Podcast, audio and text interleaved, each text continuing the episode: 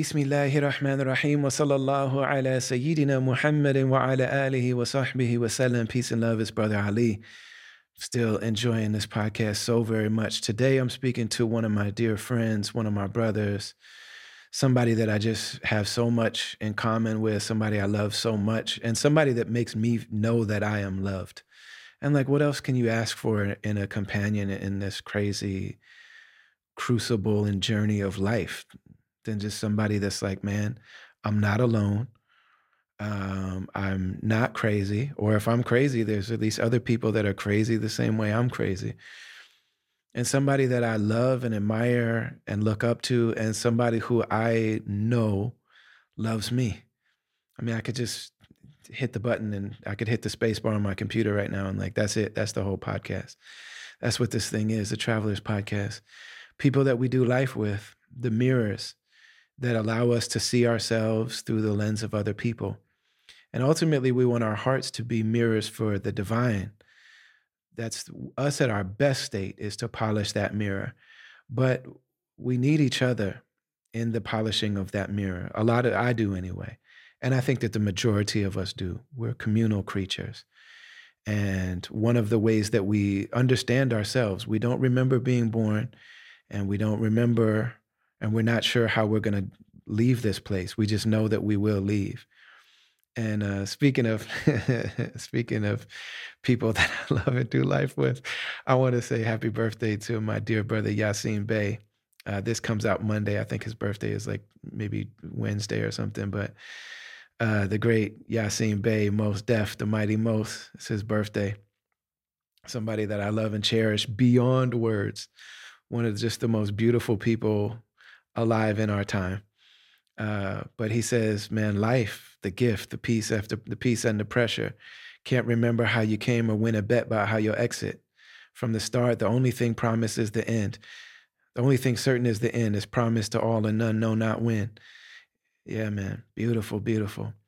So special shout, the little, little side note, special shout out and much love to the great Yasin Bey, my dear beloved friend and brother.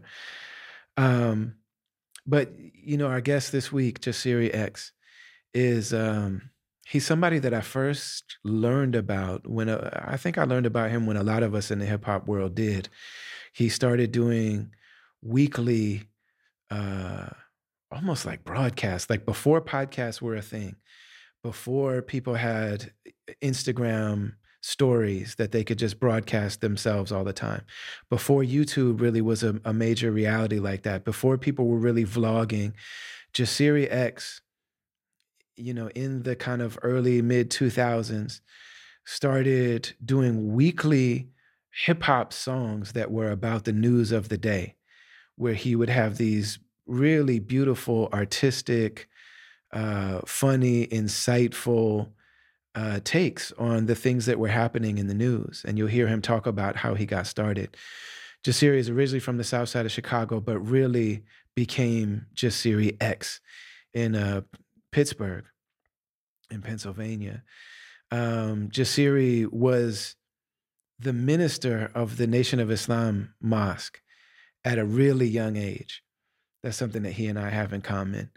Uh, Jasiri is the co-founder, along with his amazing, incredible wife Celeste, is the co-founder of One Hood Collective, which is an amazing grassroots organization that's just done incredible work um, in arts, in culture, in organizing, in really impacting and affecting the building of of human beings, of people's lives and families and communities and culture. And they have had a huge impact also on policy in their part of Pennsylvania. You know, Jasiri mentions, and it's one of the things that I wanted to ask him about. He mentioned it before I could get to it, but they had something to do with the election of, you know, uh, black elected officials uh, in the state of Pennsylvania. And you would think that that would come from Philly you know, uh, Philly is a more well known, you know, black hub and black center. But the reality is that Pittsburgh has a lot to offer, man. The, the history in Pittsburgh is really deep. You know what I'm saying? Shout out to my man Hamza Perez and shout out to Wiz Khalifa and the late great Mac Miller. But the the deep history in in Pittsburgh is is something that's really incredible. And Jasiri is one of those people who brings together the best of who we are, and especially the things that I care about. Me being a Muslim, me being a spiritual seeker, me being a person that really has great aspirations on the spiritual path. And then also somebody that loves and appreciates and practices this culture, this art form, and tries to do it at a high level. And then also community organizing with the the real the power of togetherness and peoplehood you know, Jasiri is a shining example. He also, I didn't get a chance to ask him about this, but man, Jasiri was given an honorary doctorate degree. So Jasiri X is officially Dr. X. yeah, yeah. Uh, we're brought to you as always by the Zakat Foundation, and we're sponsored this week by BetterHelp online therapy platform. And um, Man, this is this is one of the great conversations. One of the reasons why I love doing this podcast so much. You're in for a real treat. Enjoy this conversation with our dear beloved brother Jasiri X on a Travelers Podcast.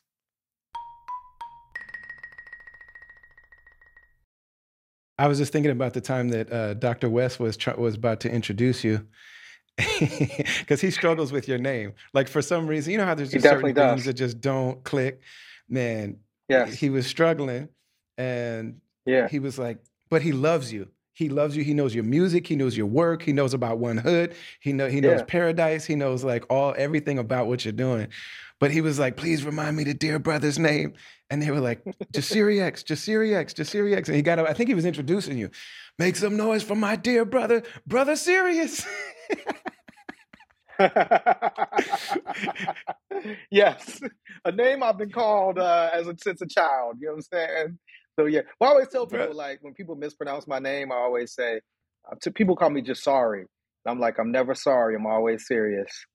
Like you know what I mean? So, yeah, brother. I think I might have I might have had that on video. Yeah, I remember that. I remember. I, I wonder was Rebel Diaz there because that sounds like one of them things where Rod will joke with me and never like Rod as a as a dude, he'll never let me lay that down. So I think he might have called me brother serious maybe for like two years straight. oh yeah. And then uh, I mean every time I see you on Instagram, I always think, bro, my dear brother, brother serious though. Uh, Absolutely. and then uh and then one time I think it was just between me and him, but he was like, he was just asking about people. How is how's my dear brother Immortal Technique? How is David Banner, oh brother? How is Rhymefest? He's yeah. like asking me about all the hip hop cast. How is brother uh Jadisi? How's brother Jadisi? I said, man, come on, man. I said, it's man, so funny. Uh, I mean, that's in my life. You're just gonna be brother Jodeci pretty soon. Hey, hey, brother. Hey, you know, I, I, I still. It's funny. Somebody was just asking me how what was the worst pronunciation. I still, I'm still traumatized by the first day of school. The first day of school would be a, tra- and I would the teacher would like get to my name and like just pause and I'd be like, just, just. So I went by Jay in school. I'd be like, just call me Jay. Don't even. I didn't even want you to attempt to say my name. You know what I'm saying? So I had to take. Well, that's one of my first like, uh, like, like steps into consciousness was like taking my name back. I'm Jasiri, man. You was gonna have to.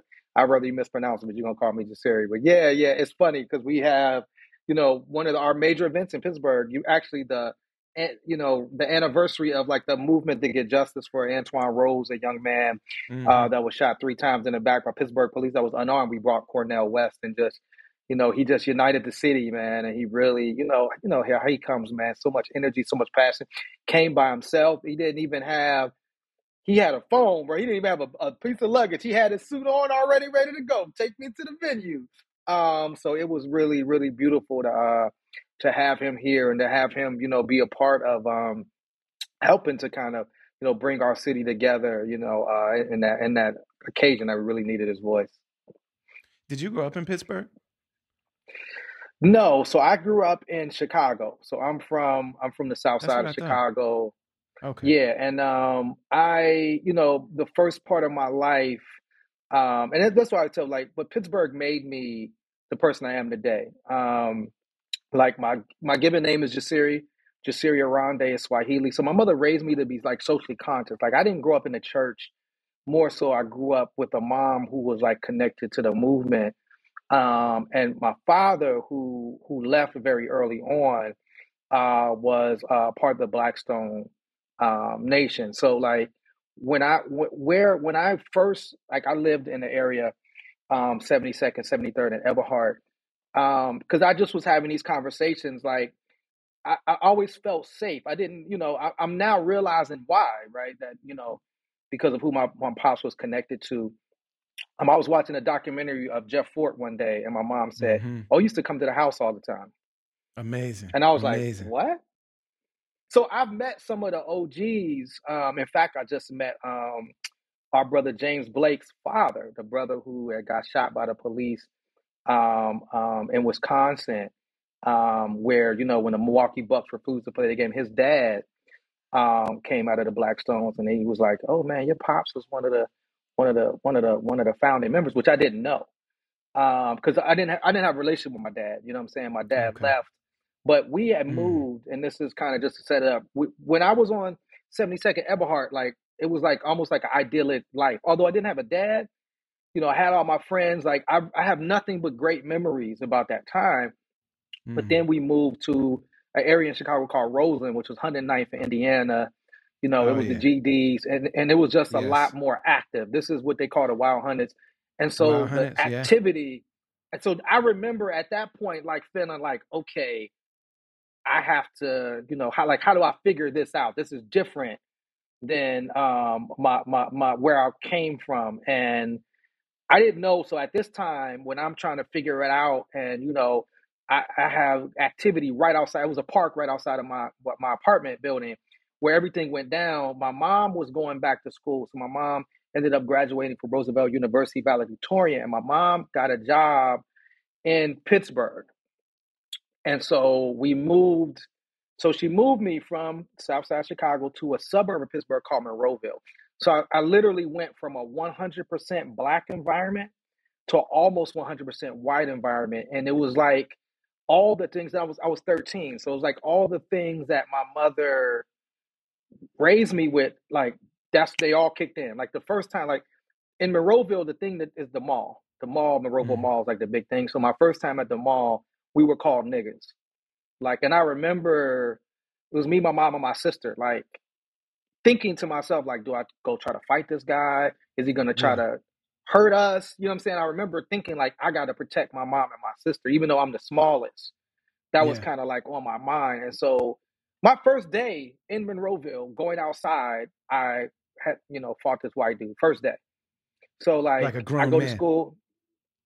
No, this was a, a kid. So like Mm. Monroeville, in, in Monroeville, the, the the the other like outside of white people, the biggest uh minority. I don't, I don't really like to use that word, but um was were people from India because Monroeville had a big uh, Hindu temple. So I I Mm. get to I, I go outside my first day and it's hmm two dudes that's darker than me. You know what I'm saying? That are from India. So I you know you gravitate towards somebody that's a person of color. Uh, and I uh, Jignesh and DP were their names. I never forget it. So I'm kicking it with them, and a dude, white dude, came over and started like, you know, he was our age, but he was like play, making fun of them. So he's, you know, I, I said, you know how you, I'm like, man, why don't you pick on somebody your own size? They was like a little bit smaller. He was like, like you? And I just, I was standing underneath this balcony. I just grabbed the balcony. I swung. I kicked him in his chest. knuckled him down, and it was like it was on, and it was like I go to school, I, and you know, I, you know, bro, I'm light skinned, but it's like Yeah. so I would get the light skin jokes in the black, you know, environment. You feel me? hmm hmm I now now I'm in a a hundred percent white, almost hundred percent white, but now I'm black.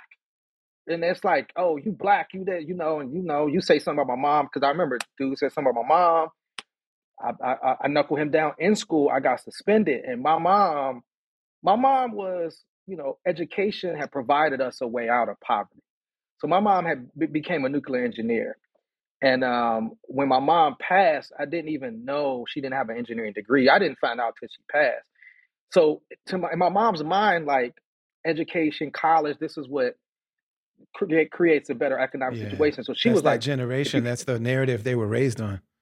A hundred percent. So in her mind, if I fight in school, that's going to go on my permanent record. That's going to affect the college that I go to. So she basically said, "You cannot. We can't have no suspensions, no fighting." And that's how I got into activism. Because for me, it was like, okay, I'm not what I can do, you know, Jasiri in Swahili means brave warrior.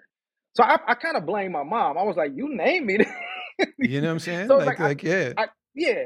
I gotta fight, right? And so that's how it was like, okay, so that's how so we started like a black club at our school. We got the school to teach a black history class. But that was my introduction to activism was really I can't physically fight because my mother wouldn't allow me to. Yeah. So yeah. I'm gonna fight this way and so that was kind of my introduction, you know.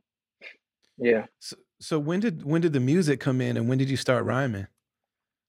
So, um, my best friend at the time um, got a set of turntables. Um, I, I want to say we were like 16 for Christmas, and he was like, "I'm gonna be the DJ, you be a rapper."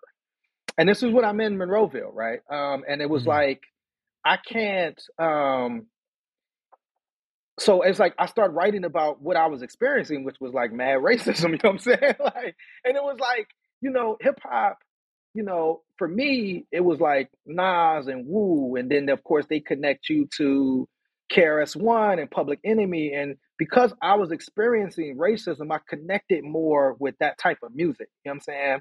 Because because I'm I'm seeing like I'm like I'm dealing with you know like like literally like white supremacy every day, so that it resonated with me more. So I remember my um yeah my first my, my my my first rap name was Pure Knowledge.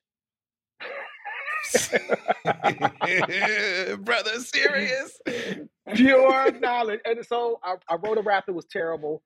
Um, but it was like a it was about like my experiences as this, as this black dude in this way. I couldn't write, you know, like I couldn't write about. I felt like I can't write about Chicago. I can't write about. I don't live there anymore. Like I'm in a suburb. You know what mm-hmm. I'm saying? Like I'm in a nice, I'm in a like a upper middle class area. So I didn't feel like I could I'm from Chicago, but I didn't feel comfortable writing about a life that I'm not experiencing. So I just wrote about the struggles that I was going through. And although I wasn't good, two things really happened. One, people around me supported me, right?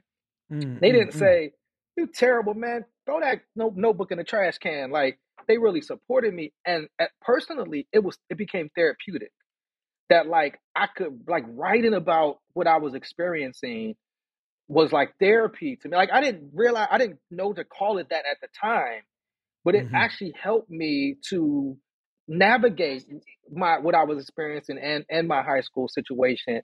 And so, you know, like anything, I always tell people like if you throw me a trumpet and I try to play it, I'm gonna be bad. But if you continue, if you practice at it, I dedicated myself to the craft of it and I started to find my own voice. You know, I copied Nas for years and Raekwon and and then I kind of was able to find my own voice.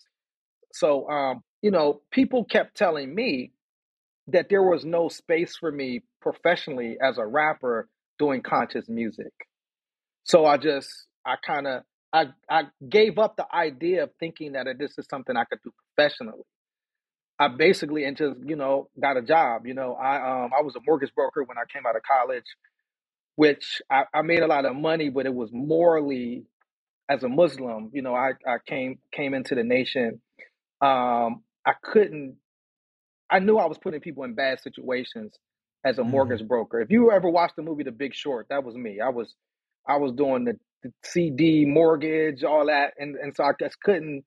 So I had an experience before I got like a, you know, I came out of college where I worked um, with with young people um, in a in a in a. I worked for this thing called Youth Education a Scholarship. I really liked it, and so mm-hmm. I said, hey, I want to go to. Um, so a friend of mine said, hey, I know the person who is HR director at Pittsburgh Public Schools, and so I remember leaving Morrisburg, getting a job at Pittsburgh Public Schools, and this was not only the beginning of One Hood, but the beginning of like my career as a rapper. Because what happened when I go into Pittsburgh public schools, like one, um, I I had to wear a suit every day.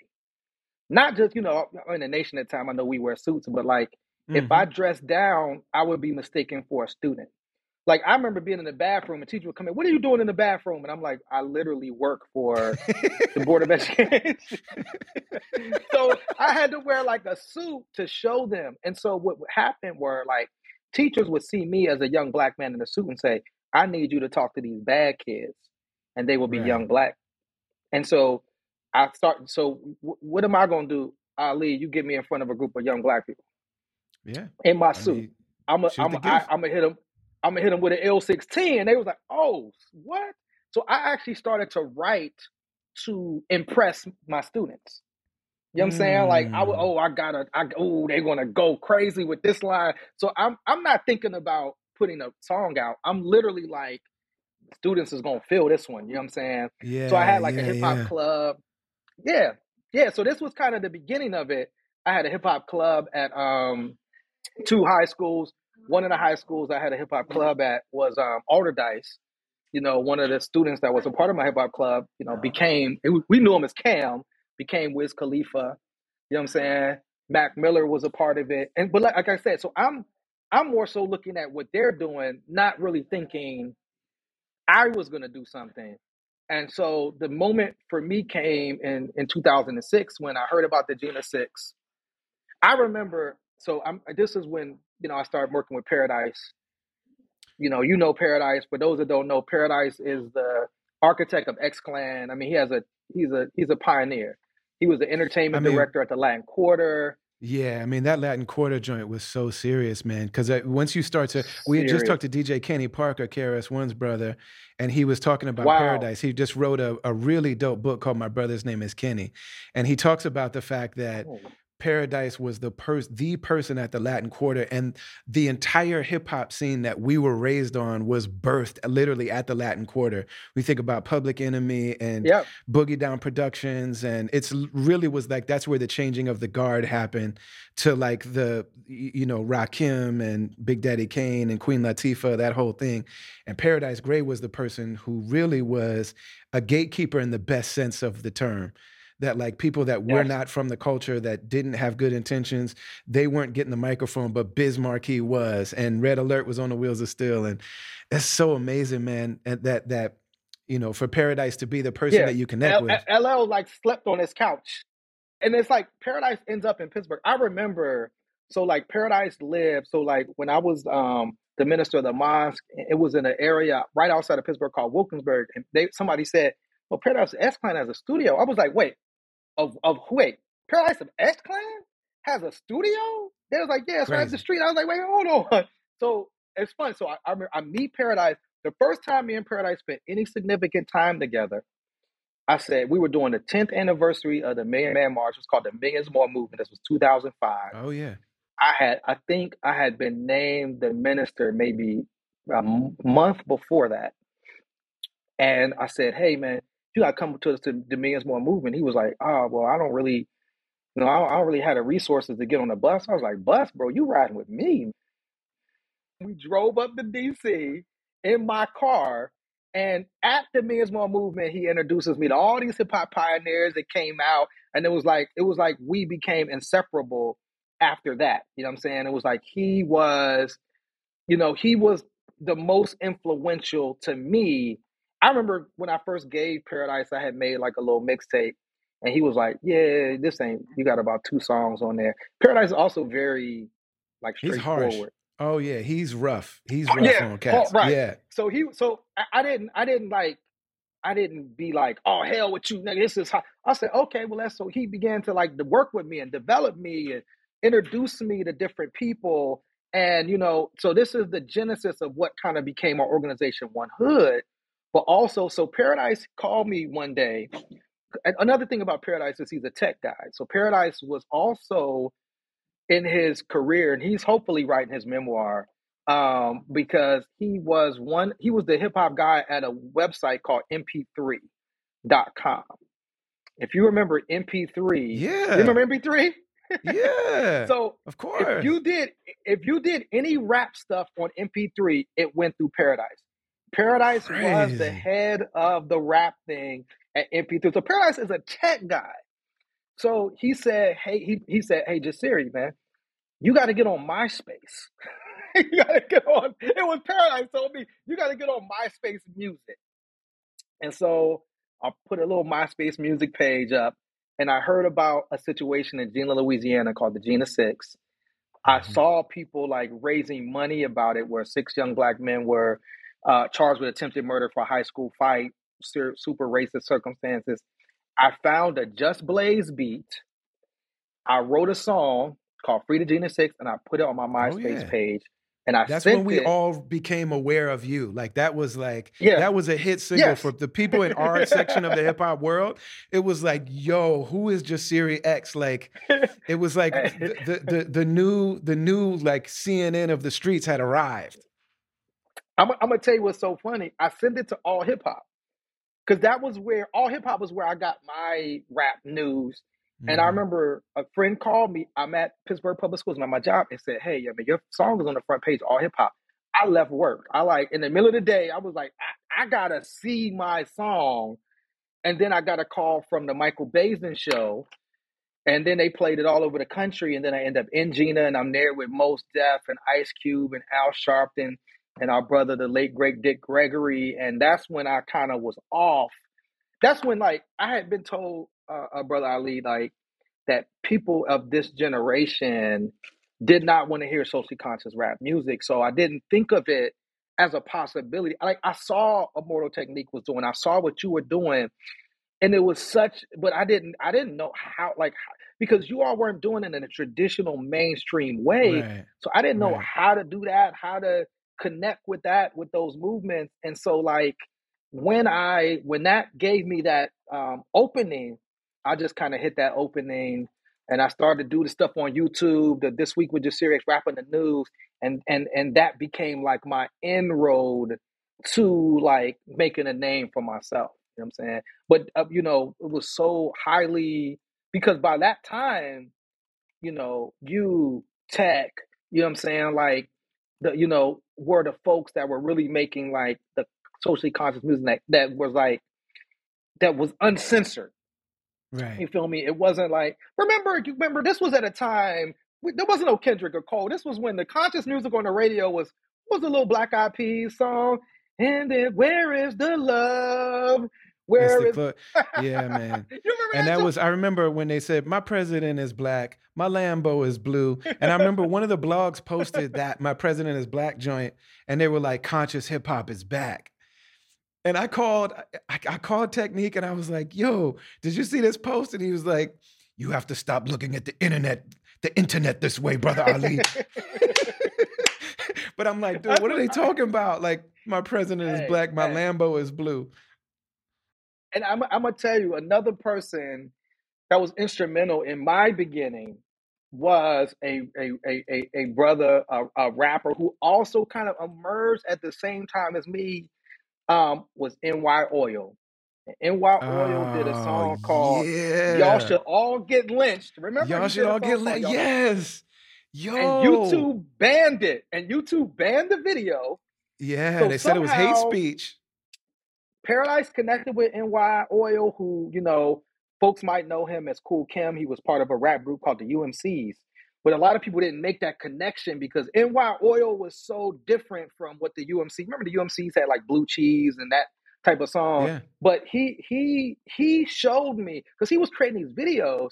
So he showed me how to use um, acid um, to make my own videos. So NY Oil like showed me like you can get this program, you can make your own and edit your own videos, and and we collaborated as well. So he was somebody um, that was really again like a like a brother, like saw me as a as a, like a little brother, and really Yeah. helped to mentor me in terms of like how to create a buzz on the internet. You know what I'm saying? Because he had that buzz, and it still, I mean, bar for bar, I mean, I think he's one of the best. You know, like when we when you strip down all of who's famous in that, like bar for bar, and why, NY Oil just a, a, a dope MC. So that was my my beginning, MySpace and YouTube, and just getting on there early enough that it wasn't oversaturated with rappers, and creating these videos that what I was able to tell my story. You know. You know, it's interesting now that we got like, you know, I'm I'm good friends with Amanda Seales, and there are like certain people, Yeah, my yeah. Mysonne, and um, you know, there are several people now. Like, even if you follow Earthquake, you can see like these people that have this like up to the minute take, like the, these hot takes on like when something happens. It's almost like I wonder Yes. what Mysonne's gonna say, and I wonder what Amanda's gonna say, and I wonder what they're, you know, just these people Yeah. that we follow. Even Pete Rock sometimes will post some stuff that you'd be like, dang, where's Pete Rock find this? You know what I mean? Like the same way he was bringing records together in his production, his He's like blending these like social messages on on his uh, IG joint. But man, when Chuck said hip hop is the CNN for the streets, I remember having a conversation with a with a local brother who was saying it could be that, but the technology isn't there yet. I'm saying this guy said this in the 90s. He was like, the technology isn't there yet to comment as it's happening. So he's like, you know, unless Yeah. there's a riot or something like, unless there's an uprising and things are burning, they're not actually getting on. So by the time they make a record, it takes uh, six months for that record to come out. And then, so when you were doing those weekly joints, where it was like every single week, you knew that whatever happened in the world of like social justice and Black Power, and even like in the cultural landscape, you knew that Jasiri X was going to drop something. You know what I'm saying? And man, I, looked forward to those, and we shared those in our like change and in it. our groups. I remember me and Lupe sending each other joints. And matter of fact, one of the first long conversations I had with Lupe, uh, we were talking about you and what you were doing at that time. Wow. That was really powerful, man. I, it's it's funny because I just met Lupe, like literally like like a month ago, and was able to have a conversation with him. And I was a little bit nervous. Well, okay, so for long form, like the first time I met Lupe, actually he actually like ran down on a panel. he actually like he ran down on a panel that we was doing. We was on a panel, we was tweeting, we talking about him. This is when every Twitter was active. I want to say this was maybe Right. 2013. And we were in Philadelphia and he happened to be there and he was like, I'll be there in five minutes. And it was like, oh, what kind of energy he's gonna come with? But you know, he pulled up. He came, was like, chill. share, share, drop a pin, share the location then. Hundred percent, hundred percent. And you do not up." know which he- Lupe you're getting. Like you don't know what, like he's beautiful in all his forms, but you never know which Lupe you're going to get on any given day. Right, because you know, Lupe is also, you know, Kanye just said it. Lupe is West Side. Lupe came Absolutely. into Lupe came into the music business with gangsters. You know what I'm saying? So he like, did. um, but he came. I and mean, his family is official, and his block is official, and yeah, He is he and he is official. So like he did. It's funny because now he's at MIT. I mean, it's beautiful. I, I just love when people move the culture forward in a way, and the fact that he's at MIT. Because when he came here, he came, you know how like we had to book his flight. I was like, why is he coming from Boston? I was like, oh yeah, he's at MIT. So he had his like MIT records stuff on, and you know what I'm saying. And he's just like so brilliant, man. You know what I'm saying? It's really it's really a coup. On MI like MI, MIT is better for him being there.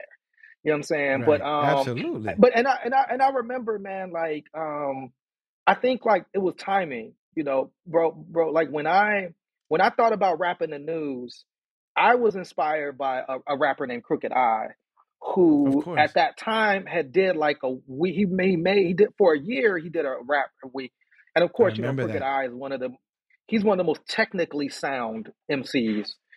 Um, that, that we've ever seen. And so I said, well, I'm gonna rap the news. And it just so happened that the first episode was when President Obama got the Democratic nomination for president. And so I decided to rap the news at a time where more black people watching the news than ever before because we were watching history with Obama. Then the whole economy fell. So I remember like it, it felt like wow, like I I- you know, it wasn't just I decided to rap the news. It was at a time where so many pivotal things, so many historic things were happening.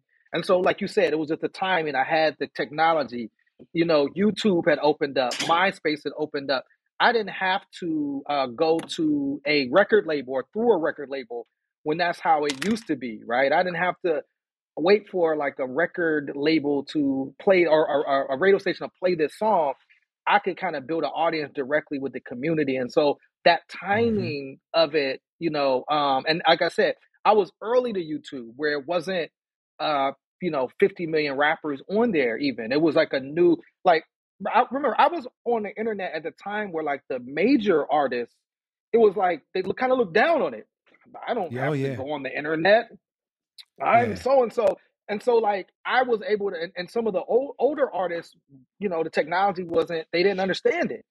So I had a Mhm. moment where it was I was able to kind of go on and kind of build that career and I was really inspired by that Chuck D CNN thing and I felt like, you know, I went to school for political science and economics and I was I was I was like politics was always an interest of mine, not to be a politician, but how politics affect like our lives. And so I was like, I can rap about it. And then the, the other thing that really happened, uh, brother Ali, is making a rap every week actually made me a better artist. You know what I'm saying? Because I Mhm. had to, regardless, like I'm writing raps every week. Like I had every day I had to work on an idea and thought, and that like, you know, I forget what's the guy had the thirty thousand hours or whatever. Like it allowed Malcolm me to Gladwell, ten, yeah.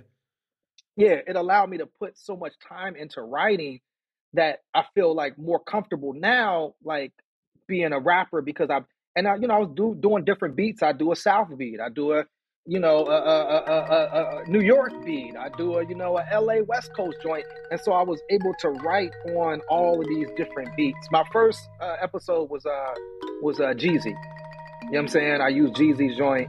And then the second episode was Lupe, um, uh, Hip Hop Saved My Life. Um, and then I was off. You know what I mean?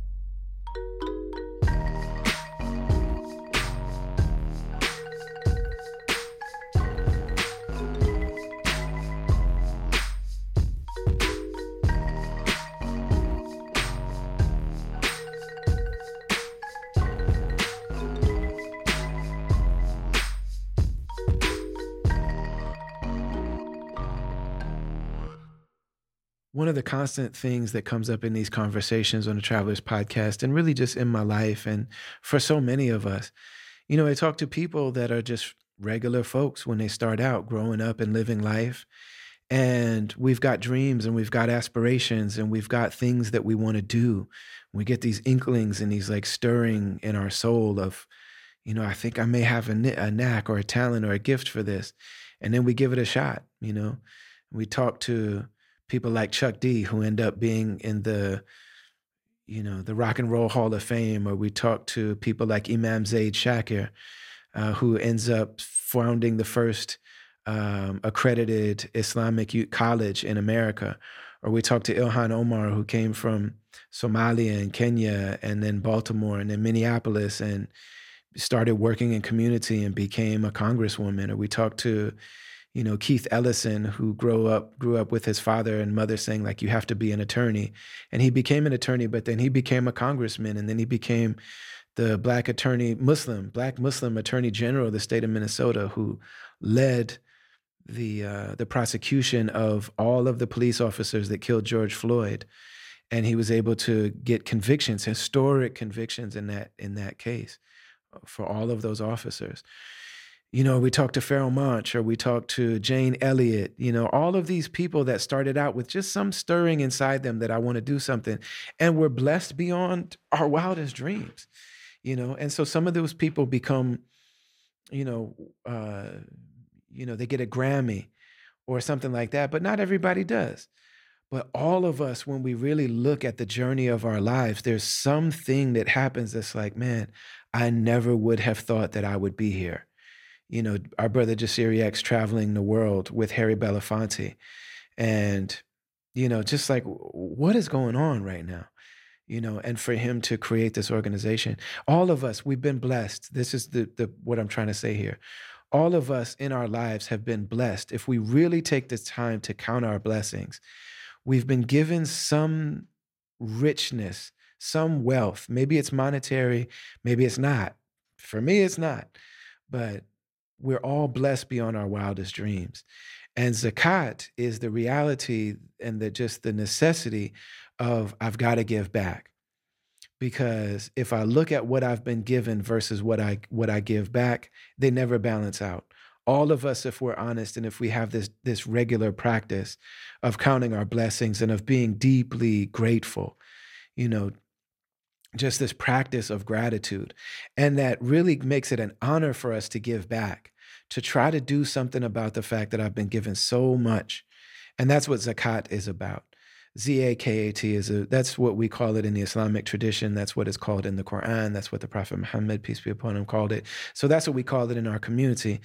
And Zakat Foundation is an organization that works all over the world. It's a Muslim-led organization, but they don't proselytize with this work. And, you know, they don't only help Muslims. Um, you know, Zakat Foundation has a whole program in Ukraine at this moment. And there are some in the Muslim community that's like, what are you doing? Ukraine does not have a good history as a country with like how they've dealt with their Muslim neighbors and their Muslim community. And it's a very troubling, tense history. But the reality of Zakat is like we have been given resources, we have connections there. Zakat Foundation always works with people on the ground that are being affected and impacted.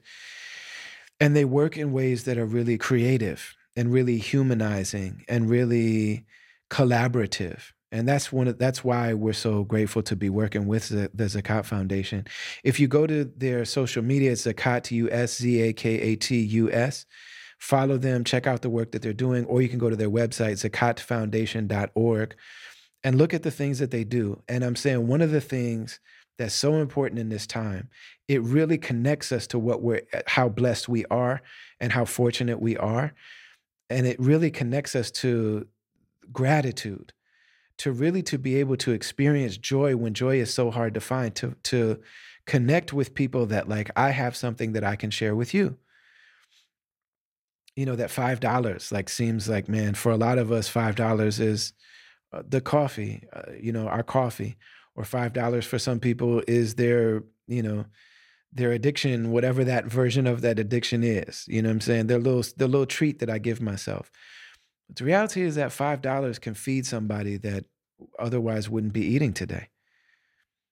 You know and i've been in situations like those of us that travel the world and like i think that i'm struggling in america because i am it's part of the reason why I live in Istanbul. But if you go to West Africa, you go to South Africa, you you go to the Middle East, you go to Lebanon, you go to, you know, places and realize like, man, there are people who if I buy these people, if I give these people a $5 meal, you know, and if I sit down and eat with them, I realize that like, man, what seems like a small amount to me is actually the, a whole family will will gather around a meal and I realized that like one of the, this thing that I eat three of a day can easily feed a family. And it just shifts the whole perspective, you know, and it's really not done from a perspective of, or this like the, the energy is not like, yeah, you poor people. It's like, man, I am spiritually suffering because I'm disconnected from my fellow human beings and what life is really like you know and connecting with them does a lot to root me in something that actually feeds my joy because I become connected to the joy of people who don't have some things that I'm taking for granted. I'm out here stressed out and feeling unfulfilled and I you know and I'm I'm comparing myself to people that got all this money and got all this stuff or at least that's the way it looks on social media or on reality TV. But man, to sit with people and to actually be able to share like not only you're sharing your resources but you're also sharing their joy and you're sharing the reality check of like look what i have. So it's a really beautiful thing to be able to do. And again it's not done in this spirit of like yes look what i'm giving you but the real bond and connection and that's what zakat foundation is about. And you feel that even when you go on their social media you know go and check out my dear brother preacher moss talking to muslims about what zakat means for them you know, and the realities of of just giving and of sharing. Of it's a real practice of community. It's a real practice of humanity that connects us to ourselves and to the source of all being. So check out Zakat Foundation. Find a way to get down. We're really grateful. We're really honored to be in partnership and doing this work alongside Zakat Foundation.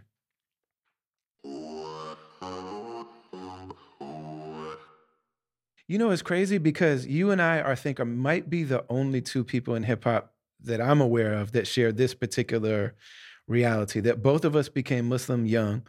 And in my teens, I was one of the imams, and for a while, I was the official imam of a masjid. Wow. And you were the you were the minister of a mosque of you know what I'm saying? Yes.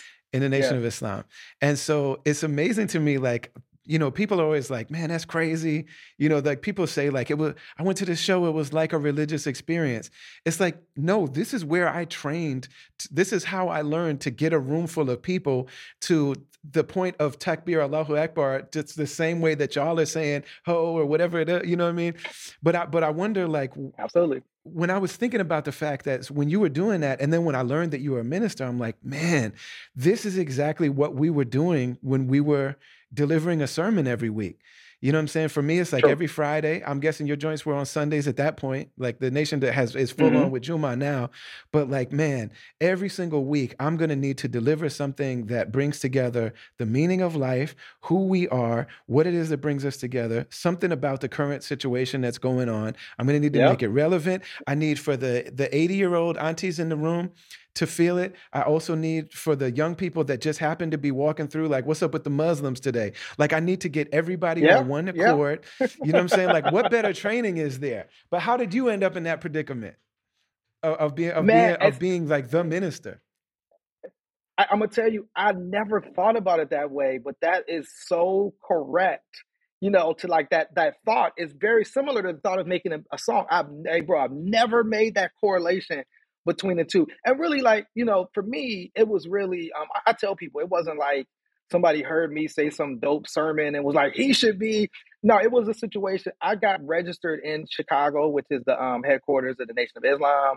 I ended up in Pittsburgh, and it was really like, okay, he has a job. He got registered in Chicago. he seems fairly intelligent. And like the community in Pittsburgh knew me as an artist. You know what I'm saying? And so it was kind of like, you up next. But it was like, you know, I remember because I was so young, it was a struggle. Because, you know, we got believers that are, like you said, man, they in their 60s and 70s.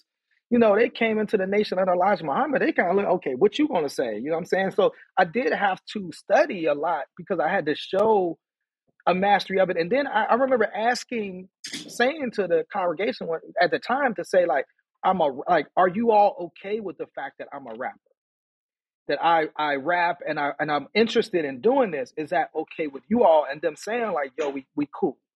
You know what I'm saying? Like, do your thing. Like, that's okay with us. But I remember having that conversation because I didn't want to you know, make somebody feel uncomfortable. You know, it's all these different thinkings around hip hop music, and it might be an older person that ain't down with that. People's like, yo, look, as long as you study and you represent this in the way we believe so, you can rap all you want. And I think like as as I grew, uh, people in the community saw like the benefit of me going up there and rapping, and I got my whole suit on and a bow tie, and I'm rapping, and how particularly the younger people in in Pittsburgh reacted to me.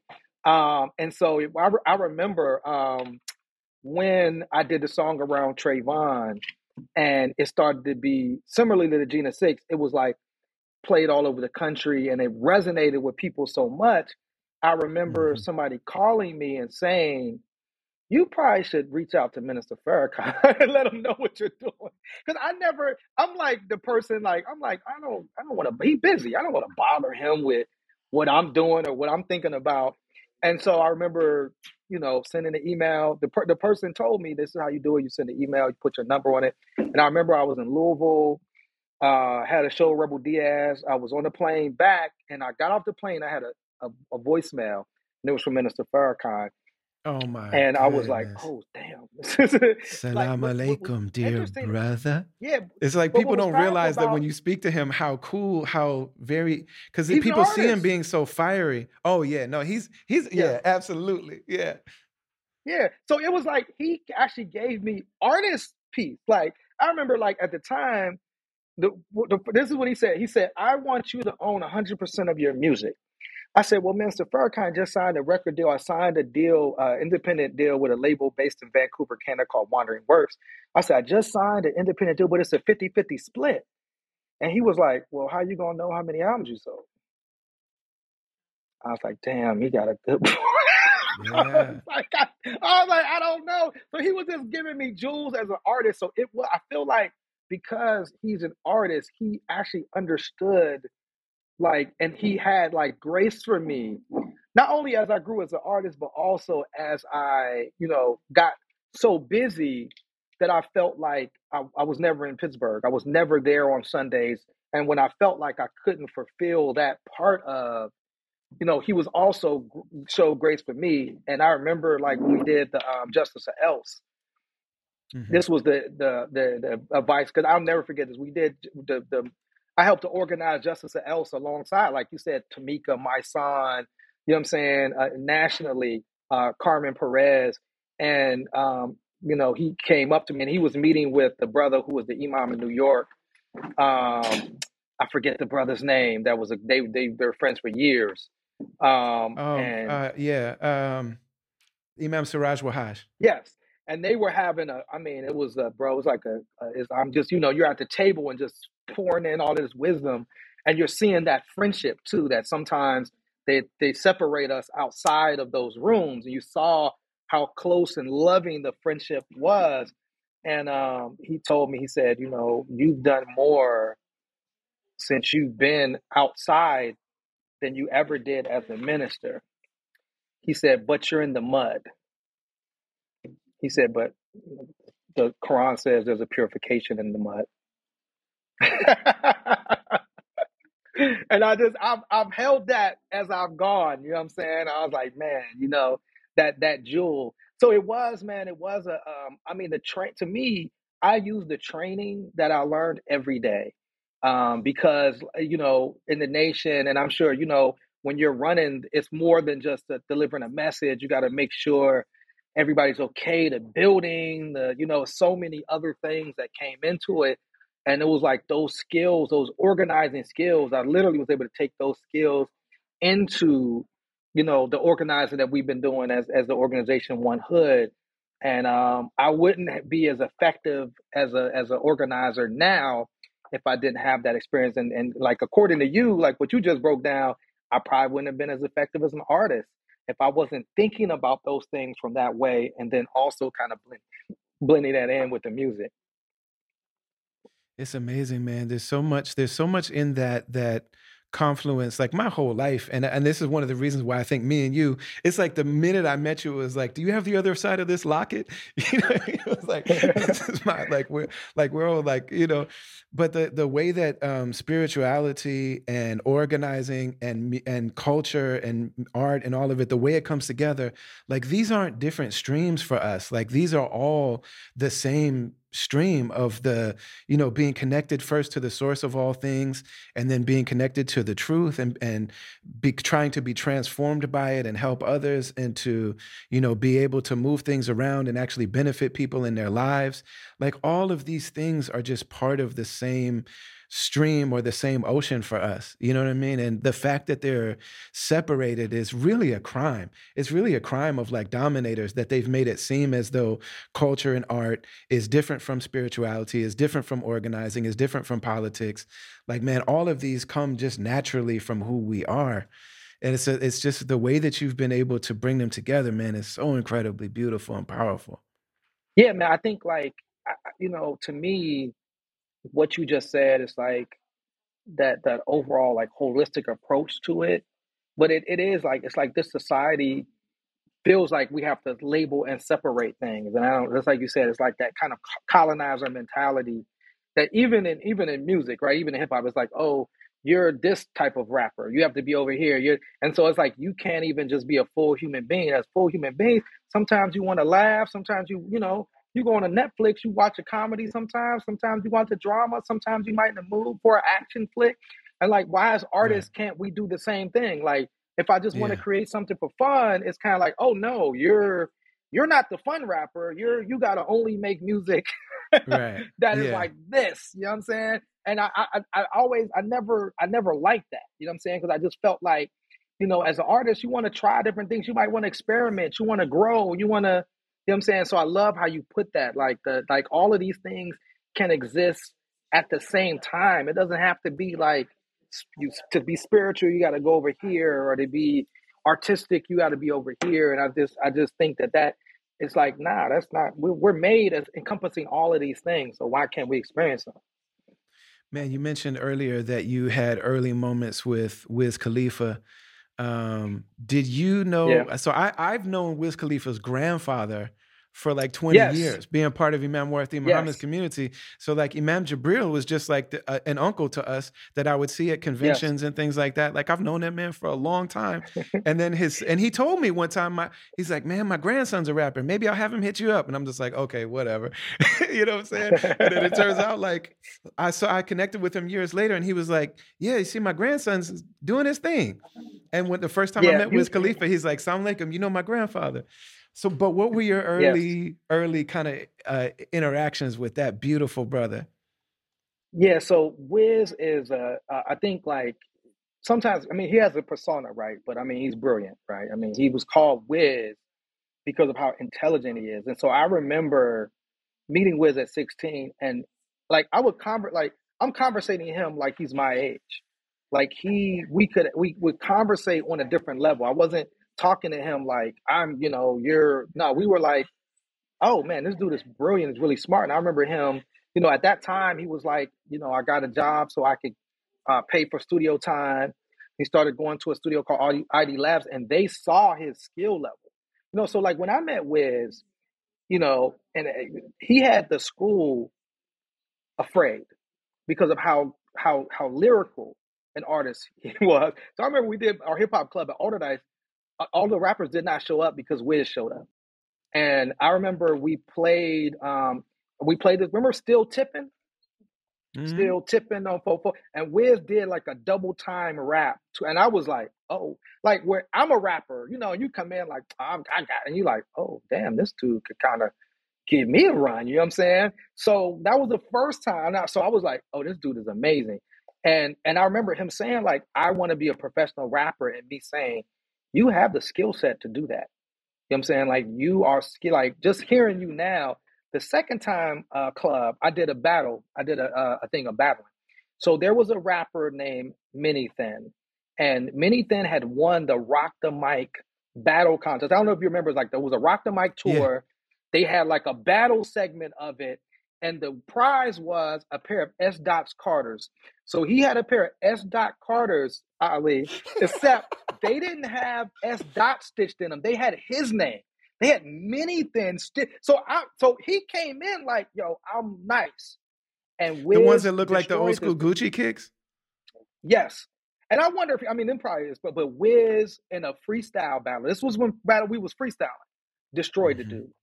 Mm. And I, and I, again, and I was like, yo, like, you know, so you start to say like, okay, he's different.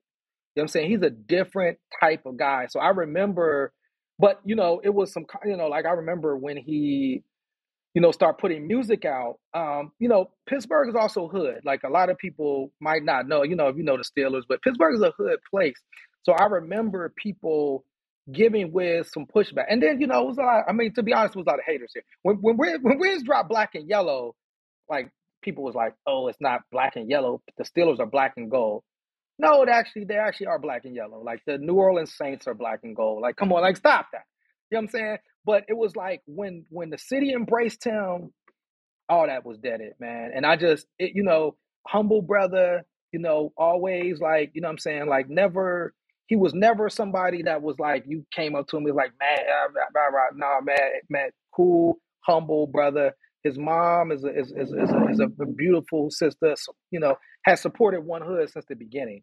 You know what I'm saying? And Mm. so um actually um next Monday is Wiz Khalifa Day in the city and he's coming back to the city. So I'm hoping to even connect with him. You know, I haven't I haven't talked to him in a minute, but I mean, I just think how he handles himself, how he handles his business, man. Um, he's somebody that is a um somebody that I look up to, you know, just as how he handled himself as an artist. And then, you know, was able to also meet and build with Mac Miller. Uh, may Yeah. he rest in, in, in power.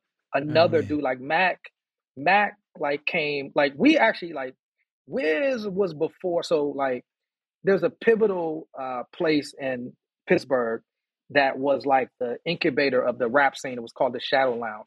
So Wiz success kind of predated the Shadow Lounge, right? By the Mm. time the Shadow Lounge came around, he had already connected with Benjy, and he was he was already, I think, his uh, I think I forget what label he was initially on, but he was initially on that label. They dropped the ball on him. He put Warner Brothers was initial label. He then he put out Kush & Orange Juice, and then he's been in the stratosphere since, right? Yeah. So Cushion the Orange Shadow Juice was the Lounge moment. That was the that was one of the first mixtape. Remember that was like online, and you know he innovated a lot of things. Yeah. Um, so the Shadow Lounge was like all like it was a place where we all the rappers, gangster, whatever, all kind of came together and mingled one another. And so Mac was a part of our class of the Shadow Lounge as a young white kid, but always came with like a respect for hip hop. Always came with like an understanding of that I am a young white kid in this space and always came with a high level of skill. I remember EZ Mac was his initial per- person, and then him becoming Mac Miller, and then him doing the videos and uh you know kid put putting out the kids album like it's one like we like like with Wiz and Mac I was able to watch them closely and like see all of the steps you know what I'm saying and Mac also another dude that was just you know so humble never you know it wasn't like I'm a star now never none of never none of that attitude so we definitely we missed that brother um we actually this year got support from the Mac Miller Foundation and it was a moment for me because you know I knew Mac. I, I, you know I have an email from Mac. You know, like let's get on this song when he was Easy Mac, right? The first cover I was on, Mac was on that cover as well. So, you know I'm saying? Like I, I look at these, I look at Wiz and Mac as like like brothers, but also like they helped pave the way for me. Like mm. when they when they did their thing, people began to look at the city and say, "Who else is here?" Oh, there's this guy that's doing conscious music. So even though like I'm older than them, you know what I'm saying? They actually opened up a lane for me to be able to also kind of come out of the city of Pittsburgh and and and do my thing. And I, and I looked at a lot of the things that they were doing with the internet. So like I actually followed a lot of their leads, man. So shout out to Wiz and man, may, may Mac rest in peace, man. We missed that, but they just put a big mural up um, of him right outside of where the old studio ID Labs was recording. So we went and like did a whole photo shoot outside the mural just to honor, you know, him and his memory. You know what I mean? Yeah, he was just an amazing like musician overall, man. I think 100%. I don't think people started to I didn't start to realize I like I always knew like, man, there's just something so lovable about this guy when we first started seeing him. 100%. He was coming around. It's like he just was this lovable kid. And he all like from very early on, like you could tell. I remember when I first met him, I was like, you didn't skip like there was a time when he came out in like 2009 or so when there was a there was like a sur an insurgence of white artists that seemed like they went around the black community. They just skipped all yes. that because now the internet was cracking. White kids would start supporting yes. them. It, you know, they were in their bedrooms learning how to rap well. And I'm saying a lot of them could, like the technical act, act of rapping, they were very good at it. And they just went sure. directly to the internet and suddenly, and then, you know, because of that, they had investors, they had followers, they had money. Yeah. And so people just kind of had to accept them because they were there. But it, you could really tell who came through the culture and who didn't.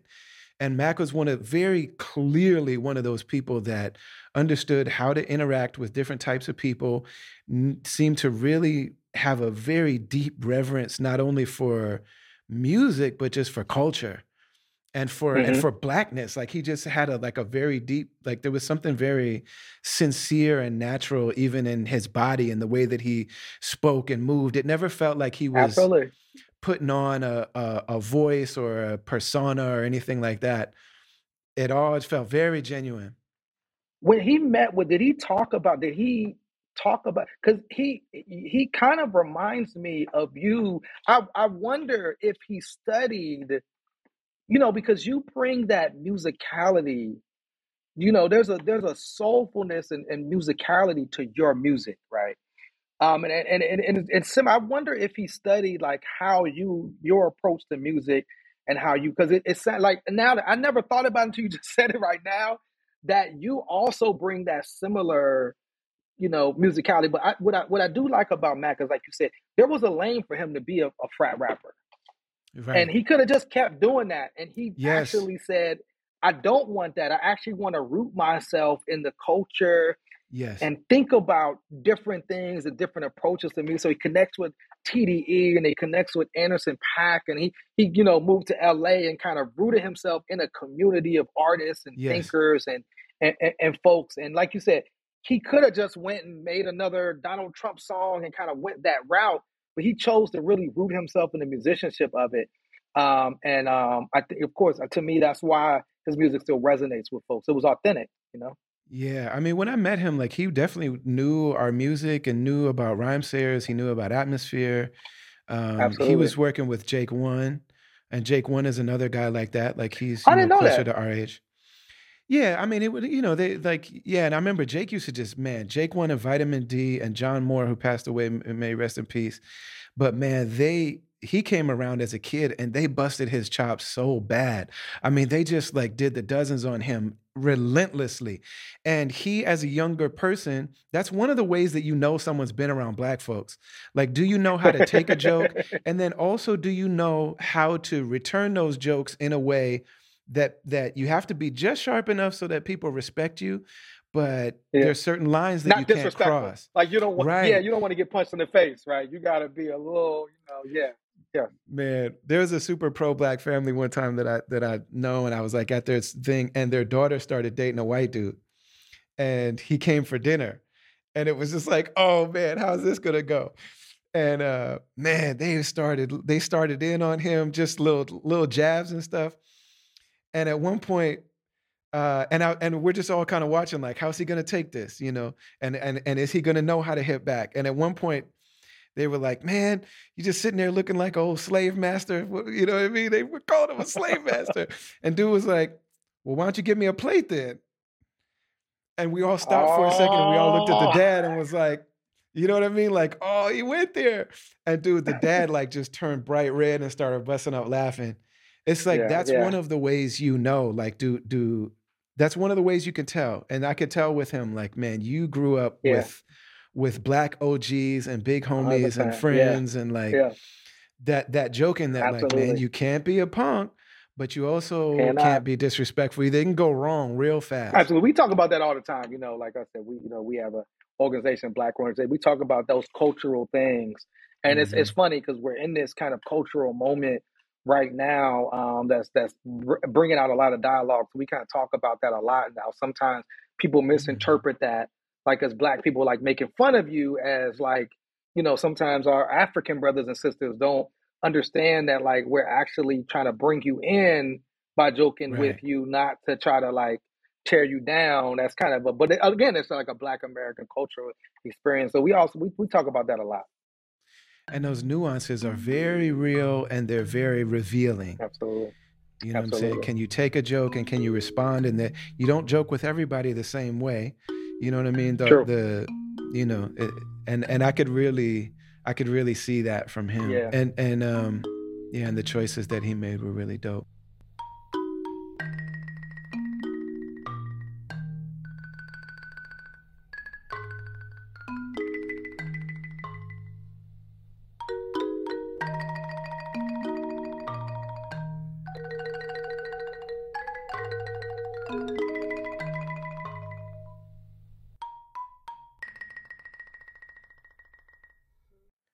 Grateful and honored to be able to have a conversation like this with somebody like Jasiri X because, you know, his practice of self care has been one that's been really inspirational to me.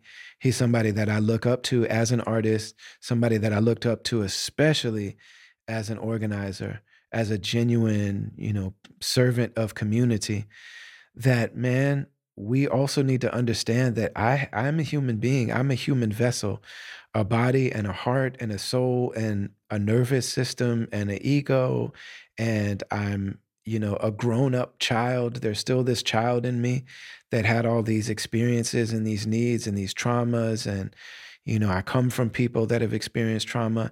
So just that reality that I'm a human being and that in order for me to show up and serve others, in order for me to practice the art form that I practice, in order for me to do the work that I'm sent to do, I need to care for this vessel. And such a huge part of that is just being able to talk. And therapy is just one of the ways that we do that. But in modern times, I am a firm believer that therapy is a really, really important practice for ourselves as parents, as children, as servants, as creatives, as entrepreneurs, as employees, as family members. Like we owe it to ourselves, we owe it to the people that we love to just take some time and dedicate some time. And I think that it's a it's a really good thing to do with a licensed professional. Not because that piece of paper gives them validity that somebody else might not have, but you know, there is something about coming from a community and somebody dedicating themselves to years of study and to being part of a community that that license really uh, indicates. That license means that this there's a there's a governing body and there's a community at play here that's going to hold me accountable. You know that if i violate somebody's privacy i'm at risk for or if i ghost them or something like that i'm at risk of losing my license and my license is directly connected to my livelihood and my ability to practice this thing that I've dedicated my life to. So it's not that the license in and of itself is validity but that license is connected to a communal practice. So to me, it's it matters that somebody is trained and licensed. BetterHelp, B E T T E R help H E L P, is an online therapy platform of licensed, accredited, trained, professional therapists, mental health workers who are available to people who have barriers. People like me. I live outside of America. I don't have an employer. You know what I'm saying? I don't have a health care package that somebody else pays for for me. You know what I'm saying? I'm trying to figure out how to, you know, get, collect all of this stuff and get it all together so that I can have the self care that I need, the mental health support that I need, that I didn't realize I needed. And for people like us, BetterHelp is a, a godsend. You know, it's a really incredible way to access this community of, of therapists. So you go to BetterHelp, B-E-T-T-E-R-H-E-L-P dot com slash travelers. When you do that, that's going to let them know that we connected you. And so they actually, we get a, a commission when you do that. And you also get a 10% discount because BetterHelp, the way that they've spread is by people who have conversations like this one around community, around art, around culture, around the meaning of life. And so we sp- spread the word and share this resource that is BetterHelp. You know, I learned about them on a podcast. I went online, you go to betterhelp.com slash travelers, and they take you to a questionnaire and you start with them by talking about what's bringing me to therapy, what type of therapist would I like would I like to talk to. You go directly, you get to choose your therapist, you get access to their calendar, and you let them know when is a good time for me to meet. You choose the way that you meet, and then you just start having conversations. And you take it at your own pace because also BetterHelp allows you to request therapists who have certain expertise. And it also allows you to, if at any point you feel like, ah, I just don't know if this is the connection that's working for me, you just change. You just switch. No questions asked. No funny feelings, no hard feelings, nothing like that. So head to betterhelp.com slash travelers. Start connecting with therapists. I couldn't recommend it more highly. It, from the very beginning, it just gave me different ways to look at experiences in my life that have been really healing for me. Like, I didn't know that I had all these expectations of people. And because I didn't know I had those expectations, I didn't carry that knowledge into certain relationships. So I was feeling abandoned. I was feeling betrayed by people that I realized like I never even communicated what I wanted from them. You know, there was all these uh, experiences that I had in my life that were very traumatic for me, you know, and very triggering for me and very invalidating for me you know, pain that even with me being uh, traveling around the world and being celebrated and being paid to do what I love for a, for a profession and people clapping for me and people telling me how great I am and people telling me that me talking about my trauma has helped them to heal. It's like, man, I didn't realize how much healing I still had to do and how grateful I've been to be able to connect with people that hold space just for me this isn't my wife who's a therapist or my friends who are therapists or me going to therapy with my kids or this is just people holding space for me to really examine and investigate and just stretch out my own story and my own nervous system and my own self and my own ideas of myself. It's been a really beautiful thing. And that's why we actually reached out to them on the Travelers Podcast. We do not work with corporate sponsors. But this is one that I'm like, man, so many people have barriers. I that the same similar ones that I had. And I've benefited from this so much. And I learned about it on a podcast. So go to betterhelp.com slash travelers and see about it. Grateful to be in partnership with BetterHelp.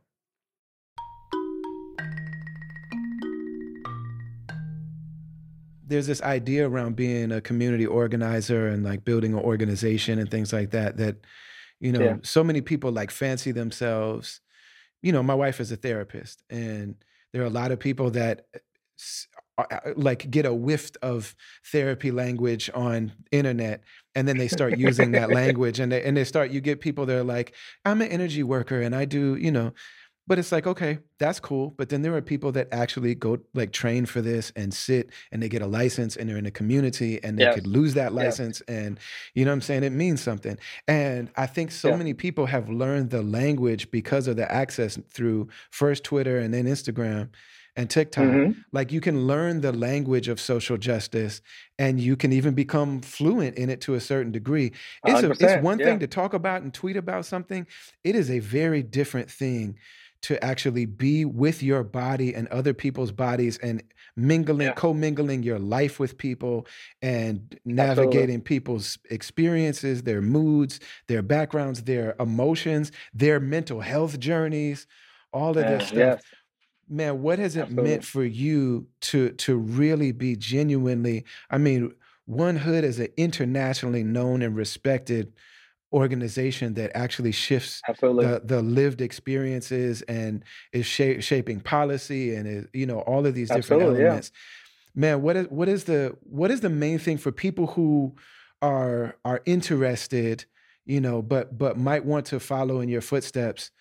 What are some of the things that people should know? What are some of the first steps for actually becoming a, an organizer? Yeah, I mean, it's interesting because I think like, you know, we we we kind of our, our our story at 1Hood is so it's almost like it's chapters, right? Like when we conceived 1Hood around 2006 with, you know, me and Paradise, it was like six of us, you know, um, that kind of came together. I, you know, we definitely did not see where our organization is, right? Like we didn't we didn't see that far, right? We were just like, for us, it was like we wanted to bring hip hop culture into the space of community organizing and activism, right? Um, a couple of things that happened. It was a thing that happened previously, the, I think a couple years before the Hip Hop Political Convention. And I wasn't there, but one of our founding members, Kahari, was a part of. Um, um, and this is, you know, how we met, like Davy D, he was a part of that.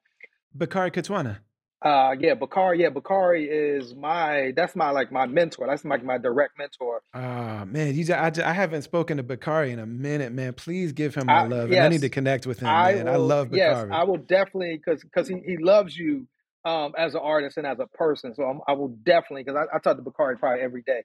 So, um, you know, I think for, so we were, we just, we, you know, it wasn't like we didn't like the NAACP or Urban League, but we just thought like we were, they, they had kind of lost touch with, you know, our hmm generation and we wanted to bring hip hop. So 1Hood, even the, you know, for us, it was like a, a way to say unity, but be cool with it and be hip hop with it. It's like we 1Hood, right?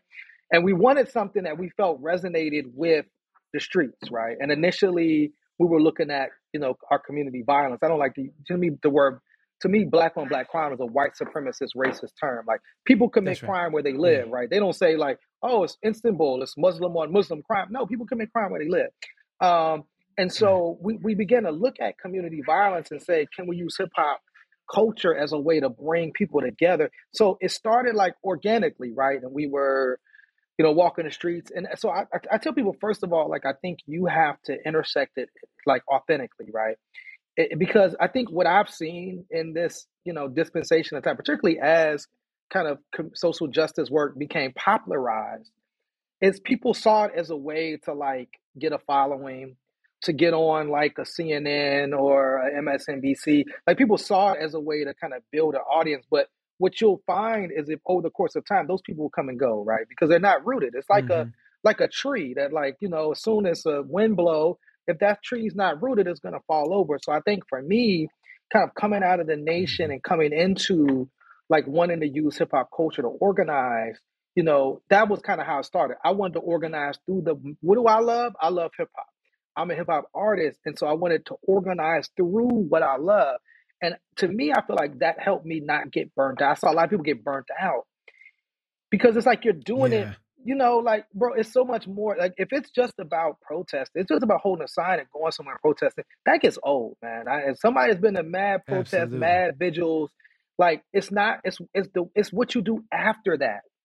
You know what I'm saying? That's that's Mhm. where the work is. And so like, but just going sometimes and organizing is tiring, right?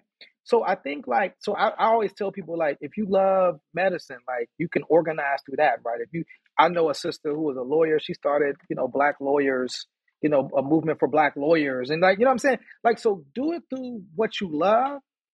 I think is one thing, and so for us, man, and then it became organic. Like we really care, right? So we just we we showed up, you know, when our community was in need. So like, you know, I went from um, you know, I was doing a lot of national organizing, you know, because my my music, you know, I was the rapper that was at the protests and the rallies, you know what I'm saying? we having a rally, and so I would connect with families. I'm gonna be honest, brother, brother Ali, like when I wrote, you know, I was the first artist to write a song around Oscar Grant. I never thought mm-hmm. that I would meet his family. And that I would be like a part, like Oscar Grant's uncle is like my uncle now, Uncle Bobby Sister Beatrice, they're like my family. I never thought about that, right? When I did the song, yeah. a song for Trayvon, I didn't know. I remember, you know, um, um, um, Trayvon's mom, uh, Sabrina Fulton, is my friend, right? Like I remember her bringing me out to Miami and me feeling like I don't want to rap this. This is in front of his mom. I felt uncomfortable, but she was like, "I want you to do it." You know what I'm saying?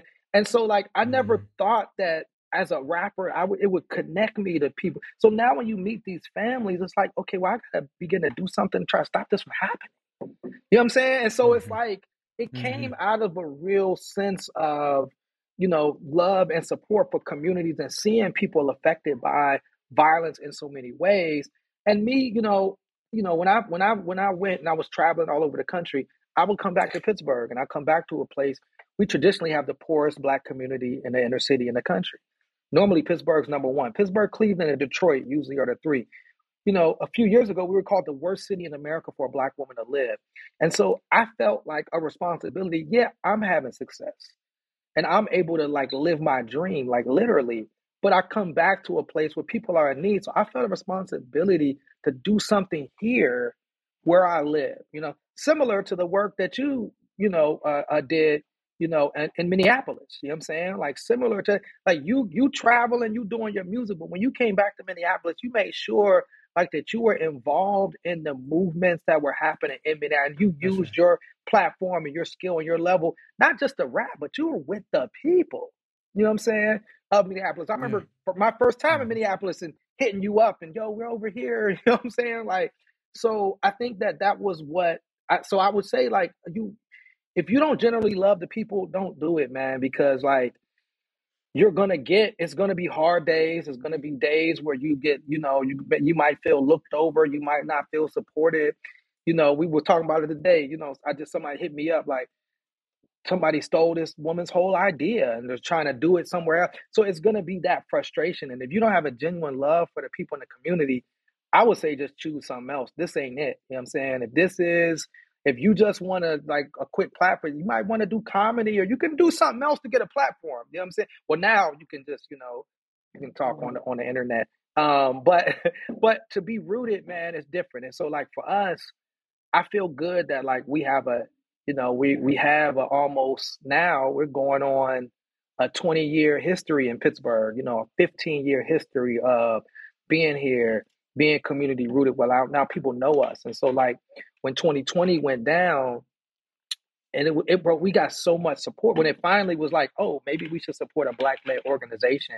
We got this flood mm-hmm. of support from from people in our community because of the work we had put in and people recognizing our benefit um, to the community. But I'm gonna be honest, like you know, I I came back to Run 1Hood in 2018, and I didn't realize how difficult. I thought I could run 1Hood and be a, a rapper at the same time, and that's why I haven't put out no music. It hasn't really happened. You know, it's a job.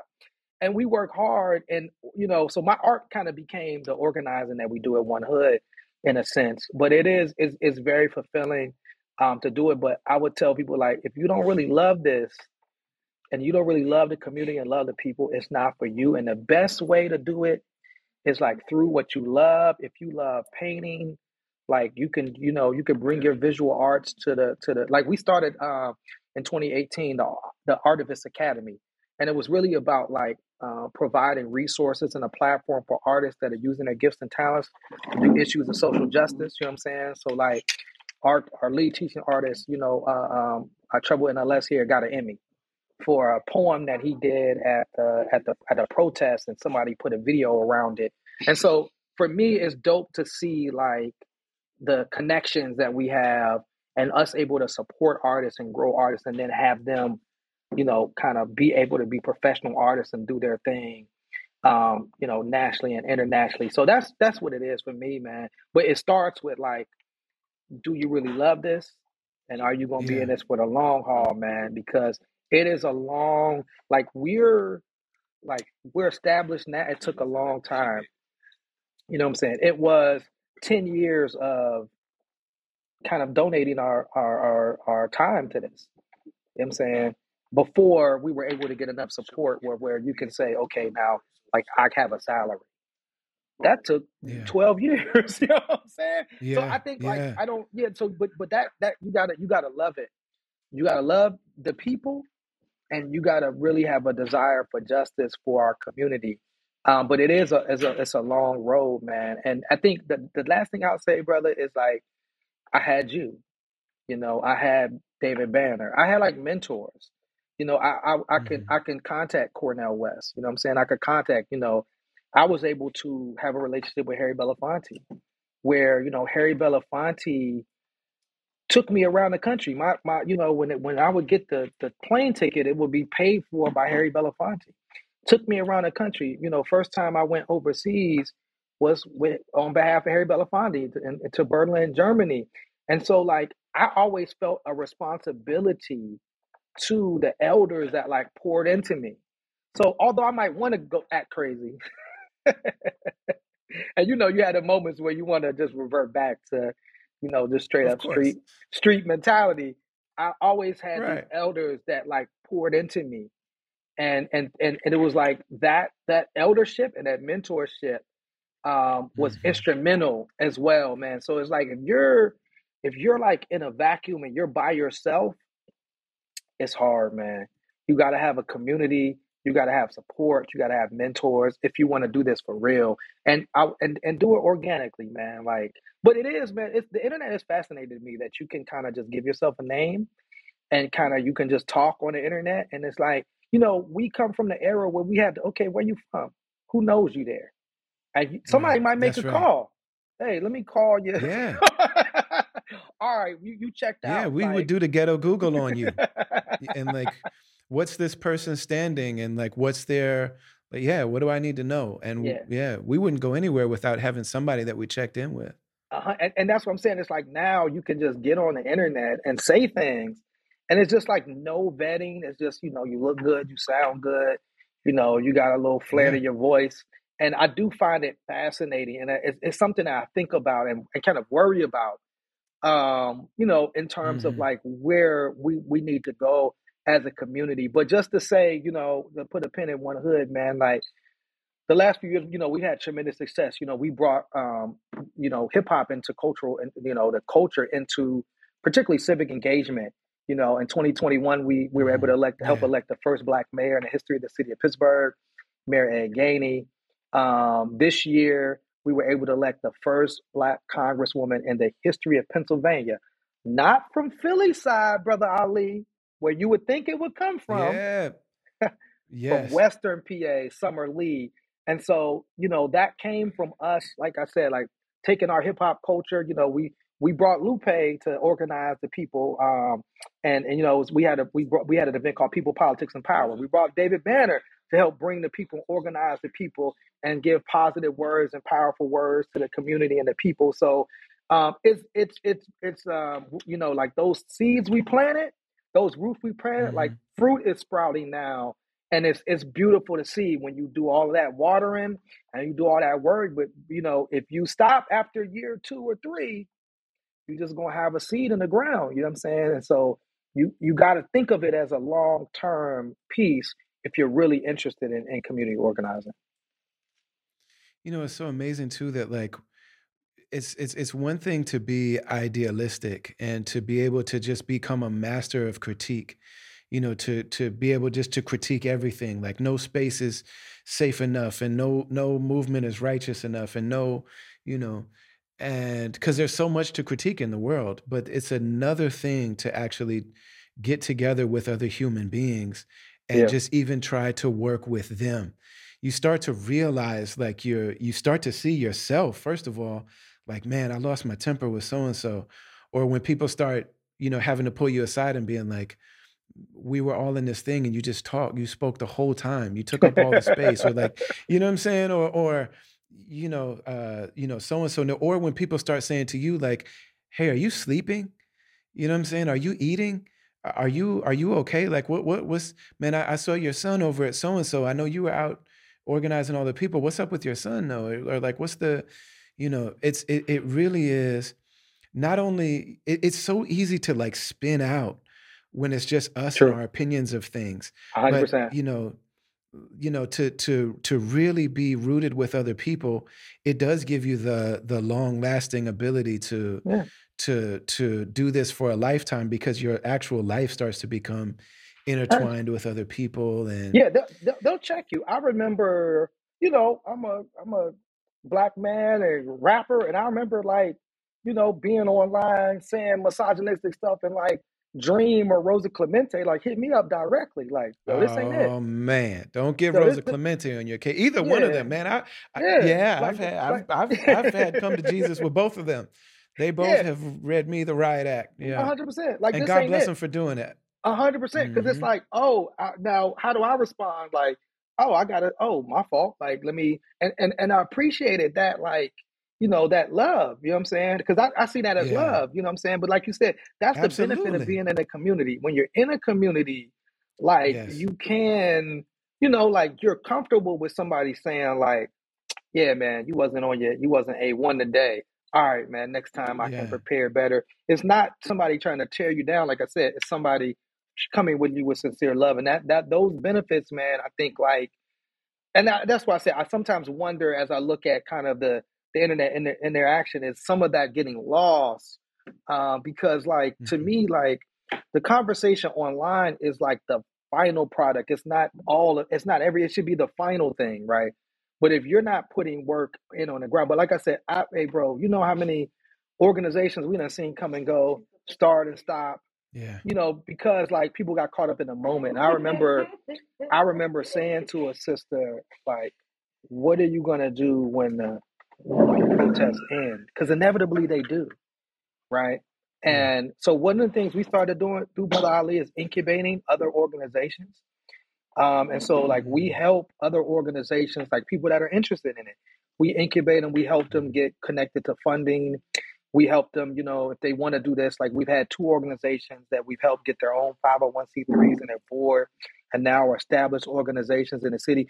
W- When we started 1Hood, our biggest pushback, and I, it, it was established black leaders. Like they did not embrace us, Holly.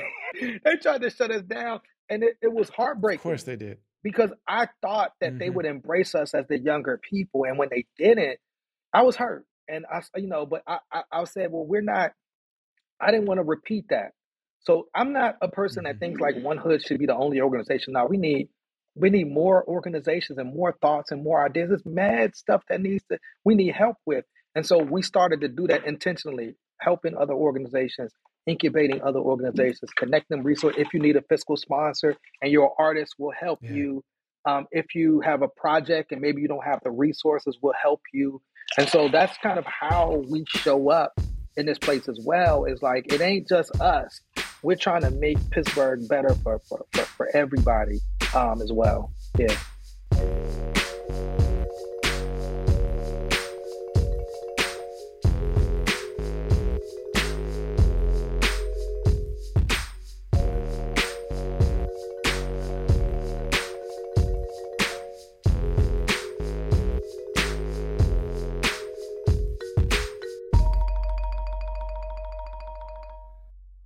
It's been incredibly important for us on the Travelers Podcast and at Travelers Media to just be for real independent And that really requires that we grow our connection together.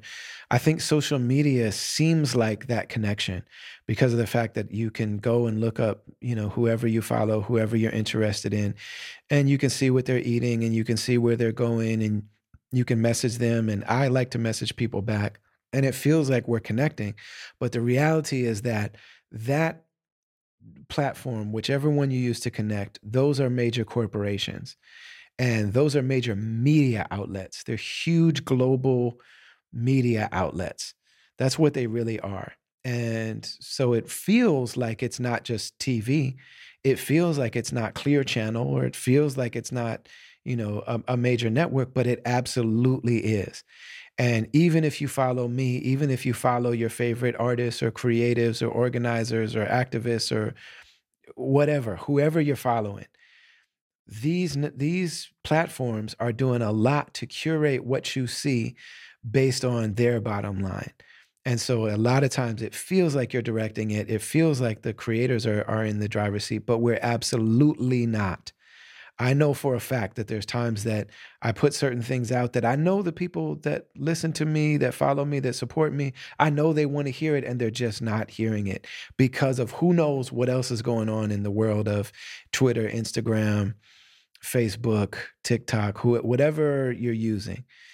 These are major corporations and they're using this kind of like blanket catch all term that we call the algorithm or AI or whatever they're they're setting up their business to work for what's best for them. So I say all that to say we really need to be connecting with each other on our on direct as direct communication as we possibly can. I say that to say go to brotherali.com because that's our actual platform. You can find my whole you can find all kinds of videos there like the interviews and things like that that I like. Uh, you can find the bio that me and my crew actually put together. It's actually a collection of different bios that people have written about me over the years and things people have said about me.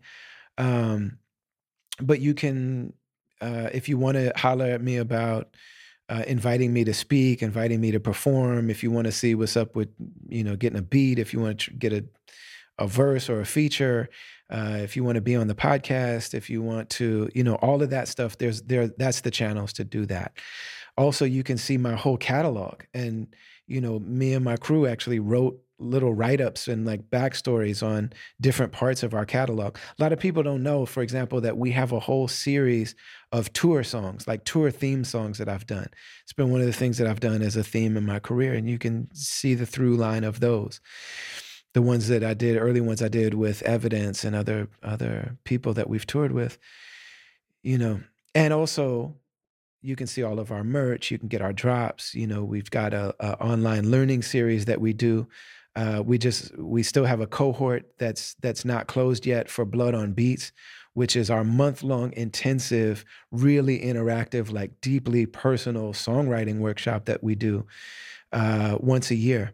You know, where we bring people in and we spend an entire month really engaging together.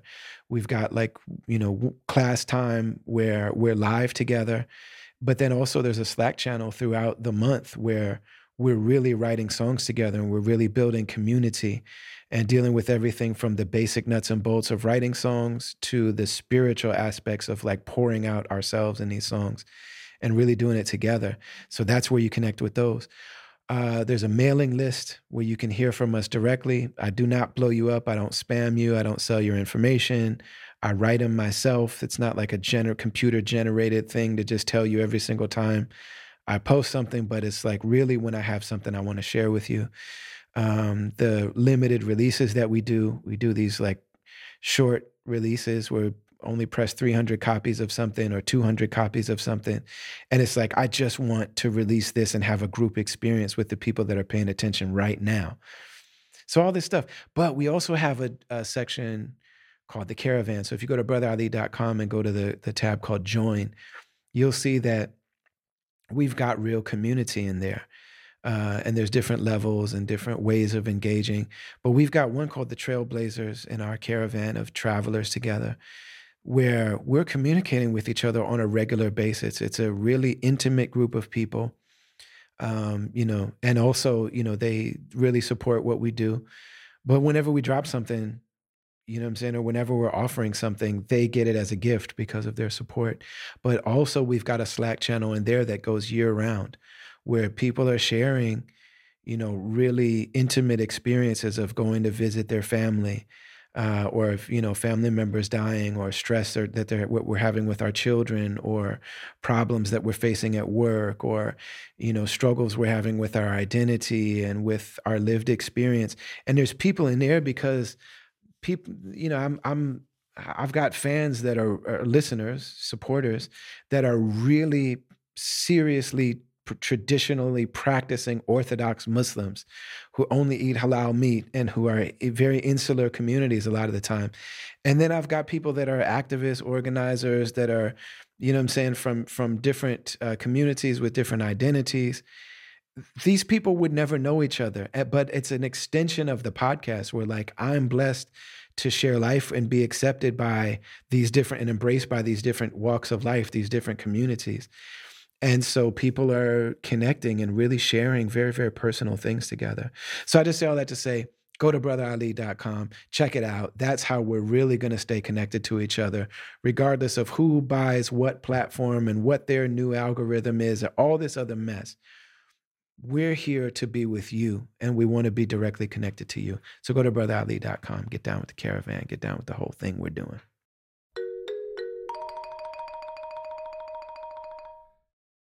You know, another thing that me and you really share is like anybody that knows us, like, you know, anybody that knows you, even if they haven't met her yet, they know about your wife. And I'm the yes. same way. Anybody that talks to me for 10 minutes is gonna know my wife's from the Bronx, my wife's the therapist. She's the, yeah, yeah, she yeah, did yeah. this, she did that, she said this, she said that. And it's funny because like she's my wife's very private. So I don't know if if your wife's name is known. So I'm yes. gonna say her name, and if you want me to take it out, I will. I actually very we known. actually just I, I, I yeah, I thought so. But we muted. My wife has specifically asked me like don't say my name. I don't want to, you know, because my wife is a community is a community mental health person, and so yeah. sometimes she's assisting people who my my, my wife would they're want, talking my, to her about something that happened with Yeah, mm. yeah. Celeste would want like a little like air horn after her name, like it said. She would want like it, she would want so. it to be scratched. so. so. so so she like it's like she's the hundred percent. Yeah, she's actually yeah. like the extrovert. Like I'm I'm the introvert in our in our relationship. Like a lot of people think because I'm an artist, they think that I'm a I'm I'm not really an outgoing person. I'm a very private person. I'm a very reserved person. She's the extrovert. Yeah. So I always tell people like uh, in Pittsburgh, I'm like people know me, but they love her. That's the difference. Yeah. You know what I'm saying? They know me, they know of me, and oh, that's the serious. But people love my wife. Like there's a they, they love yeah. her, and, and, because she, you know how she shows up, she always shows up with care and concern for the community. You know, if if, if you got to go fund me, my wife gonna, you know, and she tell me after the fact. She, oh yeah, we Dude, gave uh, same same. You know what's crazy is our wives have never met in person. Like they've never met in person, but they're so aligned. Like they're yeah. dear friends. they're dear yes. friends. Like I don't know. They message each other. I don't even know how they talk. Absolutely. But she's Absolutely. always just like, oh, Celeste, Celeste and Jasiri were just doing so and so. I think she told me she was like, yeah, I think they just had like y'all have been together around the same amount of time. Yeah, yeah, Man, yeah, did, yeah. Am, am I right in thinking that like for some somehow I got the idea that or the impression that Celeste, when you were doing your thing as an artist, that she went to school to learn artist uh, yes. management. Yes. So that's Dude. what she did. Yeah. So she saw that, like, she's essentially like, you know, I mean, she, if you're doing something and she can help you, like, she's like that with everybody, but she saw me as an artist. And she, and that was the pivotal moment um, in, in my career and and the, the establishment of 1Hood. So she went and she had like an associate's degree. She went and got her degree in arts management uh, from Chatham University, and she started to manage me. And you know, because you know, bro, I'm you, you asked me to come, and you know, hey man, we ain't got no money, but we and I would be showing up, and she looking at the bills. My wife handles the bills in our house. She's she's the person that's more financially. I'm an artist, man. I just be doing my me, thing. Me so she was yeah, like, Nah, we right. gotta start asking these people for contracts, and you know, you you show up to the community event. Oh, brother, I know we said a thousand, but you know, we only got 300 at the door. I hope you understand. I'd be like, oh, that's okay. And then she like, bro, what rents do? Yeah, but I spent like, 700 to get here. like, what is yeah. you doing? So she, when she started to manage me, you know, it like that's when I really started to grow, particularly financially as an artist, man. And then when she when she started to run 1Hood, she actually made it like me and Paradise had this idea of it, and we did classes and stuff.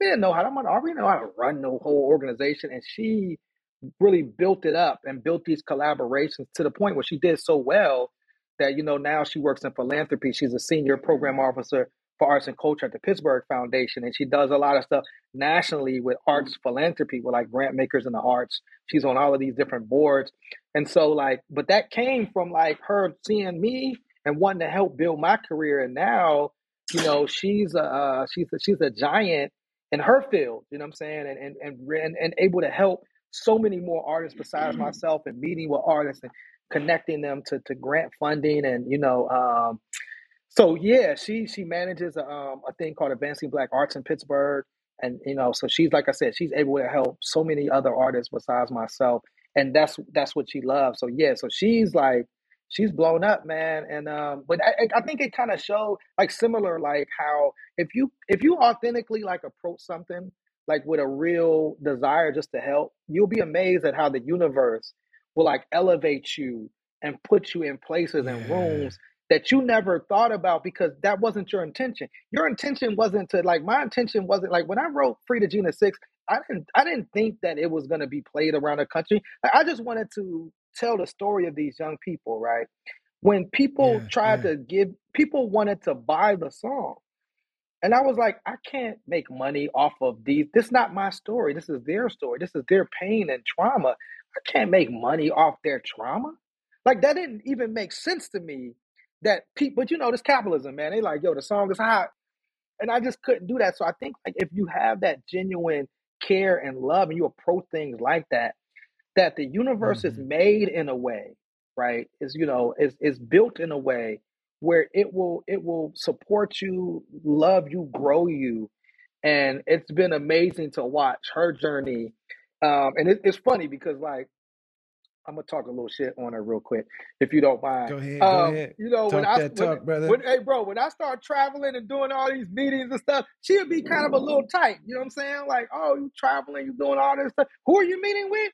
Why are you meeting with them? And they'd be like, well, they're, you know, that, that. Now, what, what does she do now? Travel and meetings. You know? so it was like until she and, and she, but you know, she's humble. She was like, yo, look, I understand now because she's traveling and meeting all over the world and the country. So now we got to organize our schedules. So it is cool, man. I, I love it, and I, I I mean I'm I'm happy for for many years. And and I'm I'm gonna say this, this is a real rap. You know what I'm saying? For many years, people like she was she was like Jasiri's wife. Although she was so much more, and, and and you know she had such more of an impact on my career because you see me, you think mm-hmm. I'm the power because you see me. Mm-hmm. and this mm-hmm. is many times, it's like, no, but the power is behind me. You know what I'm saying? That's the right. power. Right. And so like That's I'm right. I I love the fact that now she's very visible and like the, the world can see what I've been seeing for years and that people can see the value that she brings. So I just I love sitting back and we were just at an event in, in, in New York because you know and I, I was I was Celeste's husband I'm Celeste's husband. like I love that. I'm like, yeah, no, I'm just her husband. I'm just over here chilling. Don't you mind me. So it is beautiful to see that happen. And um, yeah, so I'm, you know, I'm I'm I'm very impressed and I'm happy that, you know, that that that's my wife, you know. You seem to like you and her seem to have like a really dope, at least from what we see, like self-care thing. Like it seems like you guys make time to travel together. Like I've just see I just see y'all so it yeah. feels like often with so that, like sand her. and sand yeah. and water in the backdrop. It sounds it seems like and and and and me and my wife are always so happy. It's like, yo, did you see Jasiri and Celeste? you know what I mean? They're, they're, they're at some beach somewhere, just be, being beautiful. I come from a generation where it was like we we work. I, I, that's one of the things I love right. about this generation is the idea of self care and time, because I grew up in it. Like we grind, we work, we hustle. You know, I, my you know I was a latchkey kid, man. My mom was working, and so like mm-hmm. I take on that. Like you know, she makes she makes me take off my birthday. Like in my mind, this is another. I'm working. Like so I kind of so she she really put that in me. Like, no, you need to take time. She was the one that kind of came to me and was like, you know, I lost my mom and I had a really, really hard time. I grew up in a single parent household. And when my mom moved us to Pittsburgh, it was me and my mom and my sister. My mom was my only, I didn't have like grandparents that I really knew. I have an uncle, but we're not really close. It was mom. So when my mom passed, I was struggling. Um, I didn't know that, yeah. you know what I'm saying? Because, you know, I, again, I come from a suck it up and work. And so she yeah. really was like, you need therapy. You need to talk to somebody. And I was always the man, I ain't telling no other man about but but you know, first time I went to therapy, I just broke down. I'm saying I had all this yeah. stuff bottled mm. up in me. I just mm, pushed it all mm, down. It mm. all came up. And and so that's mm. really her, you know, saying like, you know, we gotta take it. So now we have on our schedule, like this is our vacation with us. We're about to do our children, our family vacation in, in, in a couple of weeks. So like, but that was really her. I, you know, I, I never. I'm like, we work. I'm, I'm on here like I work. So she be making me take days off. She was like, boy, if I could throw your phone. Uh, but yeah, man. So I, again, that's like that partner. That's community, right? That's you know, in in in a sense, like that's what a marriage is, right? Somebody that knows you more intimately than anybody else that can help. Okay, I see this is a fault that you have, right? You you don't turn off. So I can help you. No, you're gonna disconnect now. And we're gonna disconnect, you know what I'm saying? You know, because like what happened is because I work that way, then that's how my staff work, because they see me working that way. You know what I'm saying? So then she gotta mm-hmm. come in and say, you No, culture. we gotta have some therapy. So she actually created a program where like every like if you have artists or work with us, you get therapy. You know what I'm saying? You don't have to pay for it. You don't have to come out of your pocket.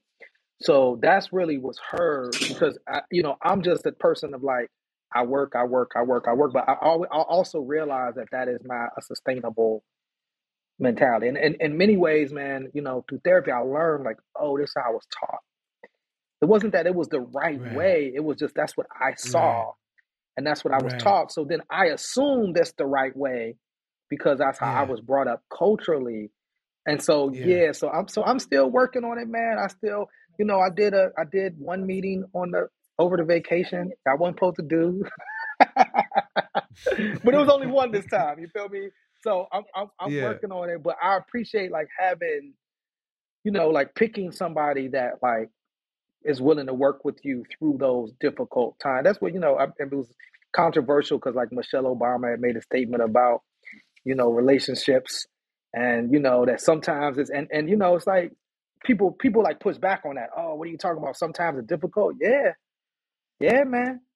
You know what I'm saying? Sometimes you know you go through these stretches where it might be some, but it's like if you're committed to, you know, that partnership, you work through it. You know what I'm saying? And yeah. so I'm I'm ha- happy that I have a partner who's willing to work through you know these different this you know me being at me me going out and just tr- doing that thing and, and willing to help me and so we're you know we're like that team um uh, and and so you know i'm co-founder of 1Hood media because she is the other co-founder you know what i'm saying? And it's like it wouldn't be where it is without the collective of both of us you know what i'm saying? So absolutely Man, it's a beautiful thing, man. I got a million things I could ask you about. You've already been so generous with your time, but man, man, I mean, you know, we, just, we, could we could talk. I got a million things I want to ask. You know, how you got the Istanbul? It's, yeah. it's so many, but we'll we'll talk, brother. Um, go ahead, go ahead. You know, because I I feel like you're you know you're so um you know you have so many dispensations. Like your growth is so amazing, right?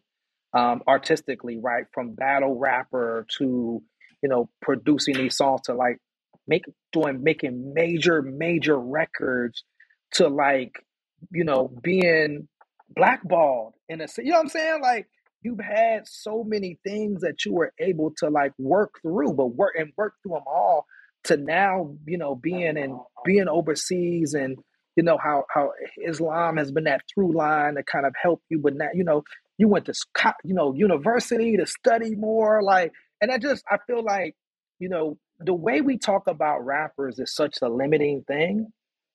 and I, I think like Yeah. your story helps to like open people's minds up to like your fullness as to, to call you a rapper is really like you know it's like you're so much that's where you began you know what i'm saying it was like Mm. rapper is a vehicle but it's not you in your totality so i would love to have a conversation with you similar to like what we did back in the day um to do another one because i think That was and i don't know are you man. are you are you doing a documentary about yourself or memoirs about yourself are you thinking about that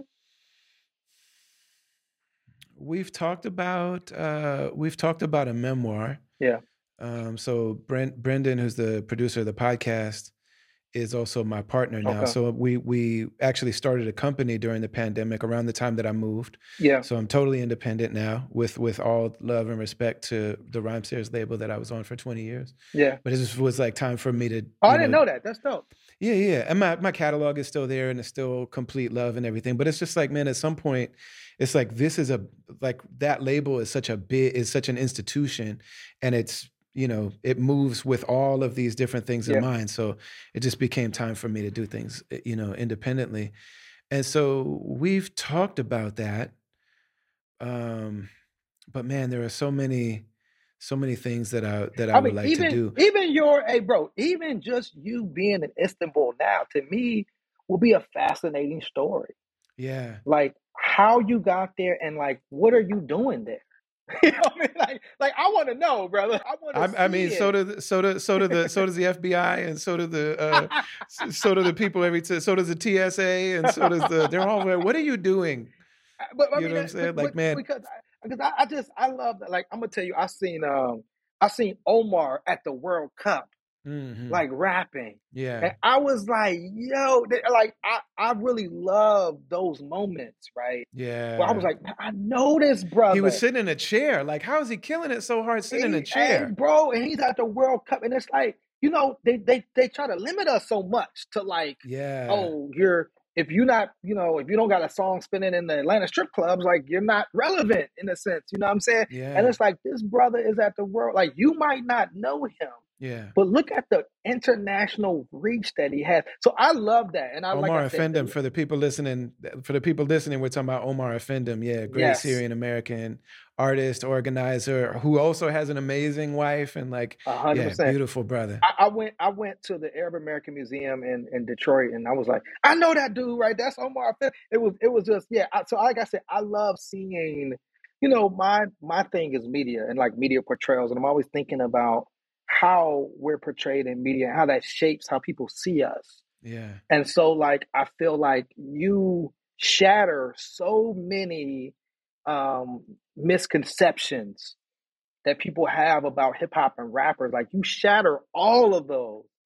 And so like your story being told and shared um is something that I think is is really important, man. You know, the main thing for me, though, brother, I appreciate that, man. That means a lot. That means so much. The main thing for me, the main challenge that I have with marketing myself or whatever is like, I don't know, unless I'm interacting with people in a room, I never know what people's under, like what people think of me or what I'm doing.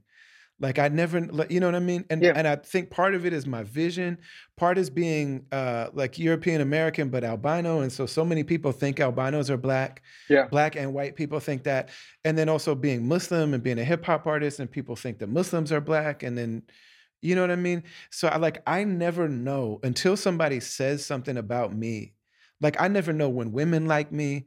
I never know. You know what I'm saying? Unless yeah, it's yeah. somebody like you or Amir Sulaiman or like there's certain people that like I'm like, man, we're the same person. You know what I mean? Like there's some 100%, people that I feel so comfortable with that, you know, but that's a that's a select group of people. Outside of that, I I don't have any sense of what people think of me. Unless they're ch- cheering for me at a show or being like, "Hey, will you help me become a Muslim?" You know what I'm saying? Or or something like that. I just I don't know. I'm, I'm gonna tell you, I think I think that what so I think you have these different I think this is what makes you such a powerful person, right? Because you have people that are, you know, that that met you as a battle rapper. That's like, yo, Ali was a murderer. You know what I'm saying? Like a battle rap, you know what I mean? That know you from that, right? and see you in that, or people that are like, "Yo, I'm a fan. I'm a Ali music fan. I love his community organizing. I love how I love you know the interviews that he does. I love you know what I'm saying. So like when you tell your story, you actually bring those communities together you know what I'm saying, around like your whole story brings so many different communities. And now you have an international community where you're staying right now. Yeah. Because I'm a, I'm just gonna. So I mean, I know you as a person. I'm sure you're building community where you are. And I think like you know, you know, like so. I think there's a lot, a lot of people don't know your breath, right? Because they know you in moments, right? But they don't Right. know. Yeah. Like I might, like I might have known you from like the joint that you, oh yeah, Ali, man, I always go to this joint on Spotify, but they don't know what you're doing now.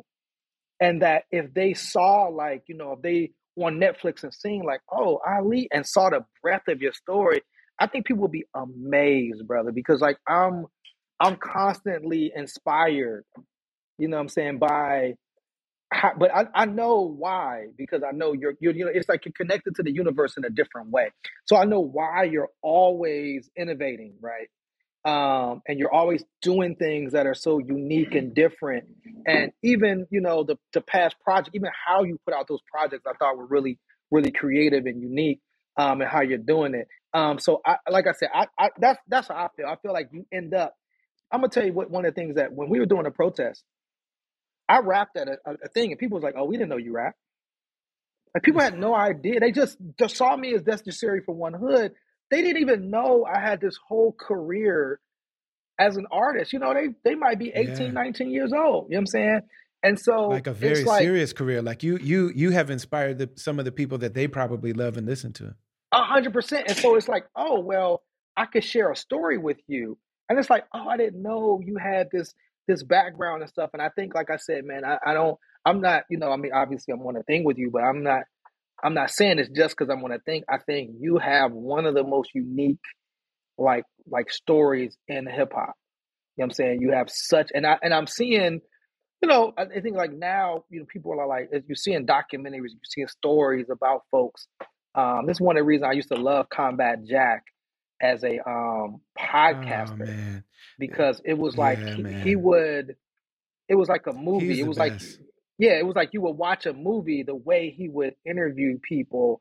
And I just think like your hey bro, your life is a movie. You got a little you got a mini series you got a series um in you that is super fascinating. Mm, I think that's part of what I'm trying to do with the podcast Yes. is just because I because all the people that I talk to, there's only a few that I've been like, we don't know each other, but would you come on my podcast?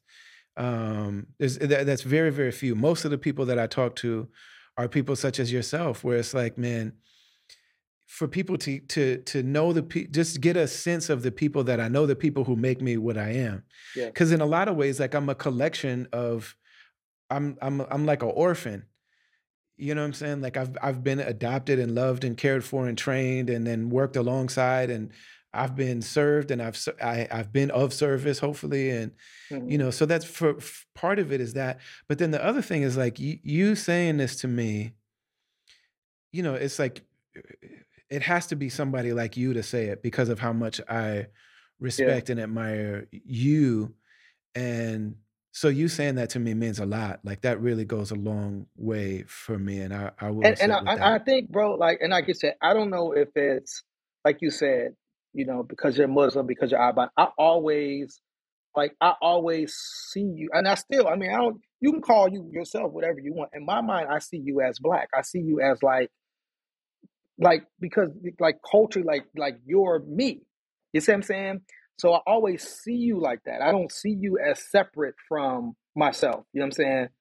My favorite story of our interaction was when we did a song one you know what i'm Mm. saying we did a song called pillars yeah and um and i remember you know again like um my personality is like i don't bother somebody like i just you know we we just i just said um we just did this interview uh with, with kerry washington in, in philadelphia and it was at Marc Lamont Hill's coffee shop and he told me he said man he answered the phone when i called he said because i had called him in five years like i'm kind of like leave people alone it's kind of like well i knew if you Yeah, was calling me it's something it means something right so um But um, so that was actually the producer religion. He said, "Man, you should highlight Brother Ali on this." I said, "Oh, yes. I mean, it's a good enough beat."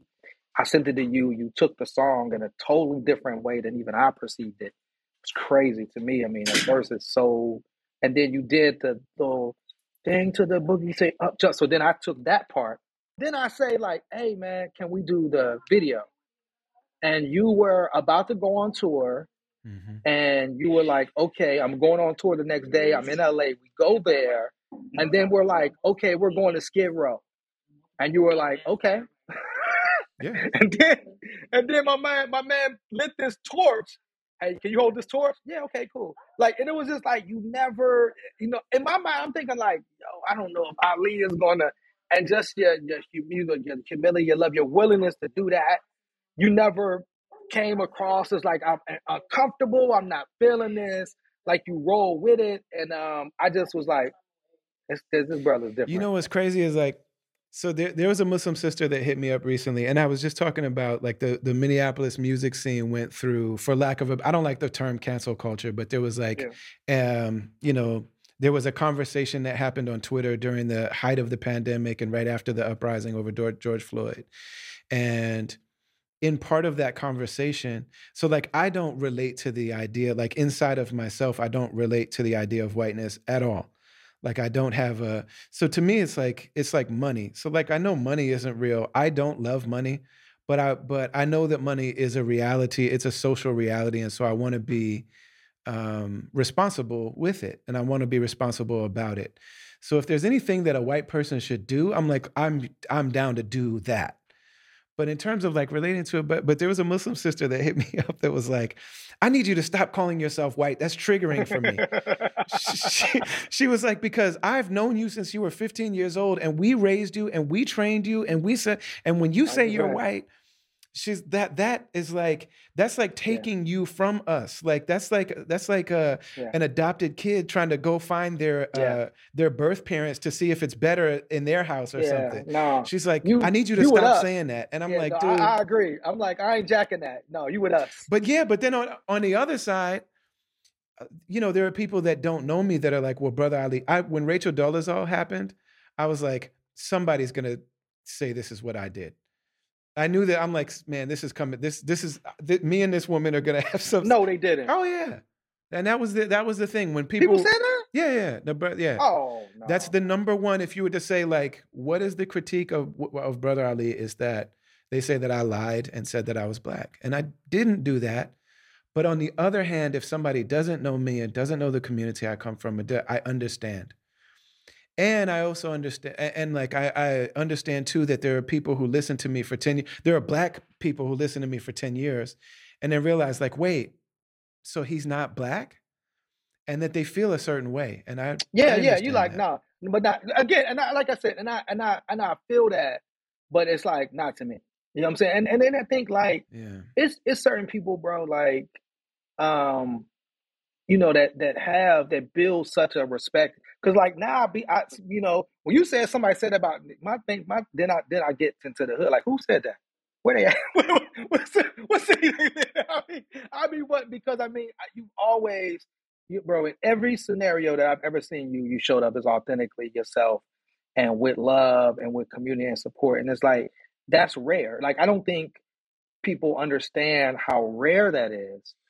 Um, and like, so I think like for me, man, like you, you like the, the, the, the respect, the love, the support that you get is because of how you show up. And like I said, your connection to your, where you're from, hip hop, the universe, all of that, man. So yeah, so, you know, you definitely have been somebody that has used your platform to bring folks together and not alienate folks, man, and really dismantle a lot of that Man, stuff. coming from you, that means everything. You, you know. Hey, bro. Yeah, man. Absolutely. Appreciate I you. love you, brother. Love you. You know what I'm You're saying? one of the And, people that um, just you being in the world makes me feel like maybe I'm not crazy, and maybe we're maybe we're gonna be all right.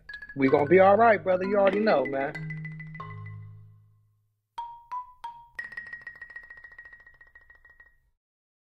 Man, so much love and gratitude for my dear brother Jasiri X. Shout out to the great Celeste. Shout out to Paradise Gray, to Wiz Khalifa, to the whole crew out there in Pittsburgh, man. We love them very, very much, and we're very grateful to be connected with them.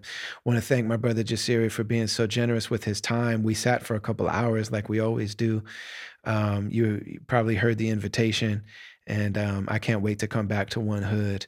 So, uh, special shout out to them just for being so generous. Uh, with his time and his insight and his wisdom and his stories and everything. It just means so much. Um, head to betterhelp.com slash travelers. When you do that, you get a discount and we get a commission for having connected, making make that connection.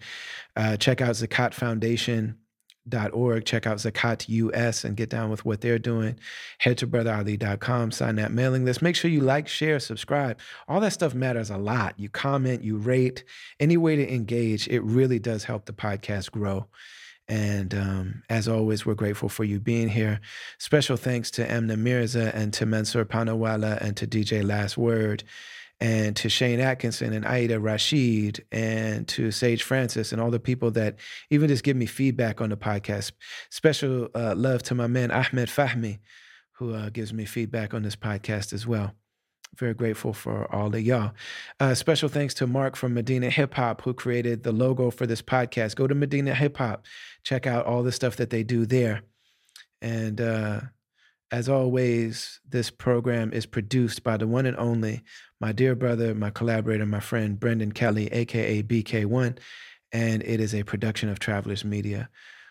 Um, I love you. And uh, what else can we say beyond that? Assalamu alaikum wa rahmatullahi wa barakatuh. Peace.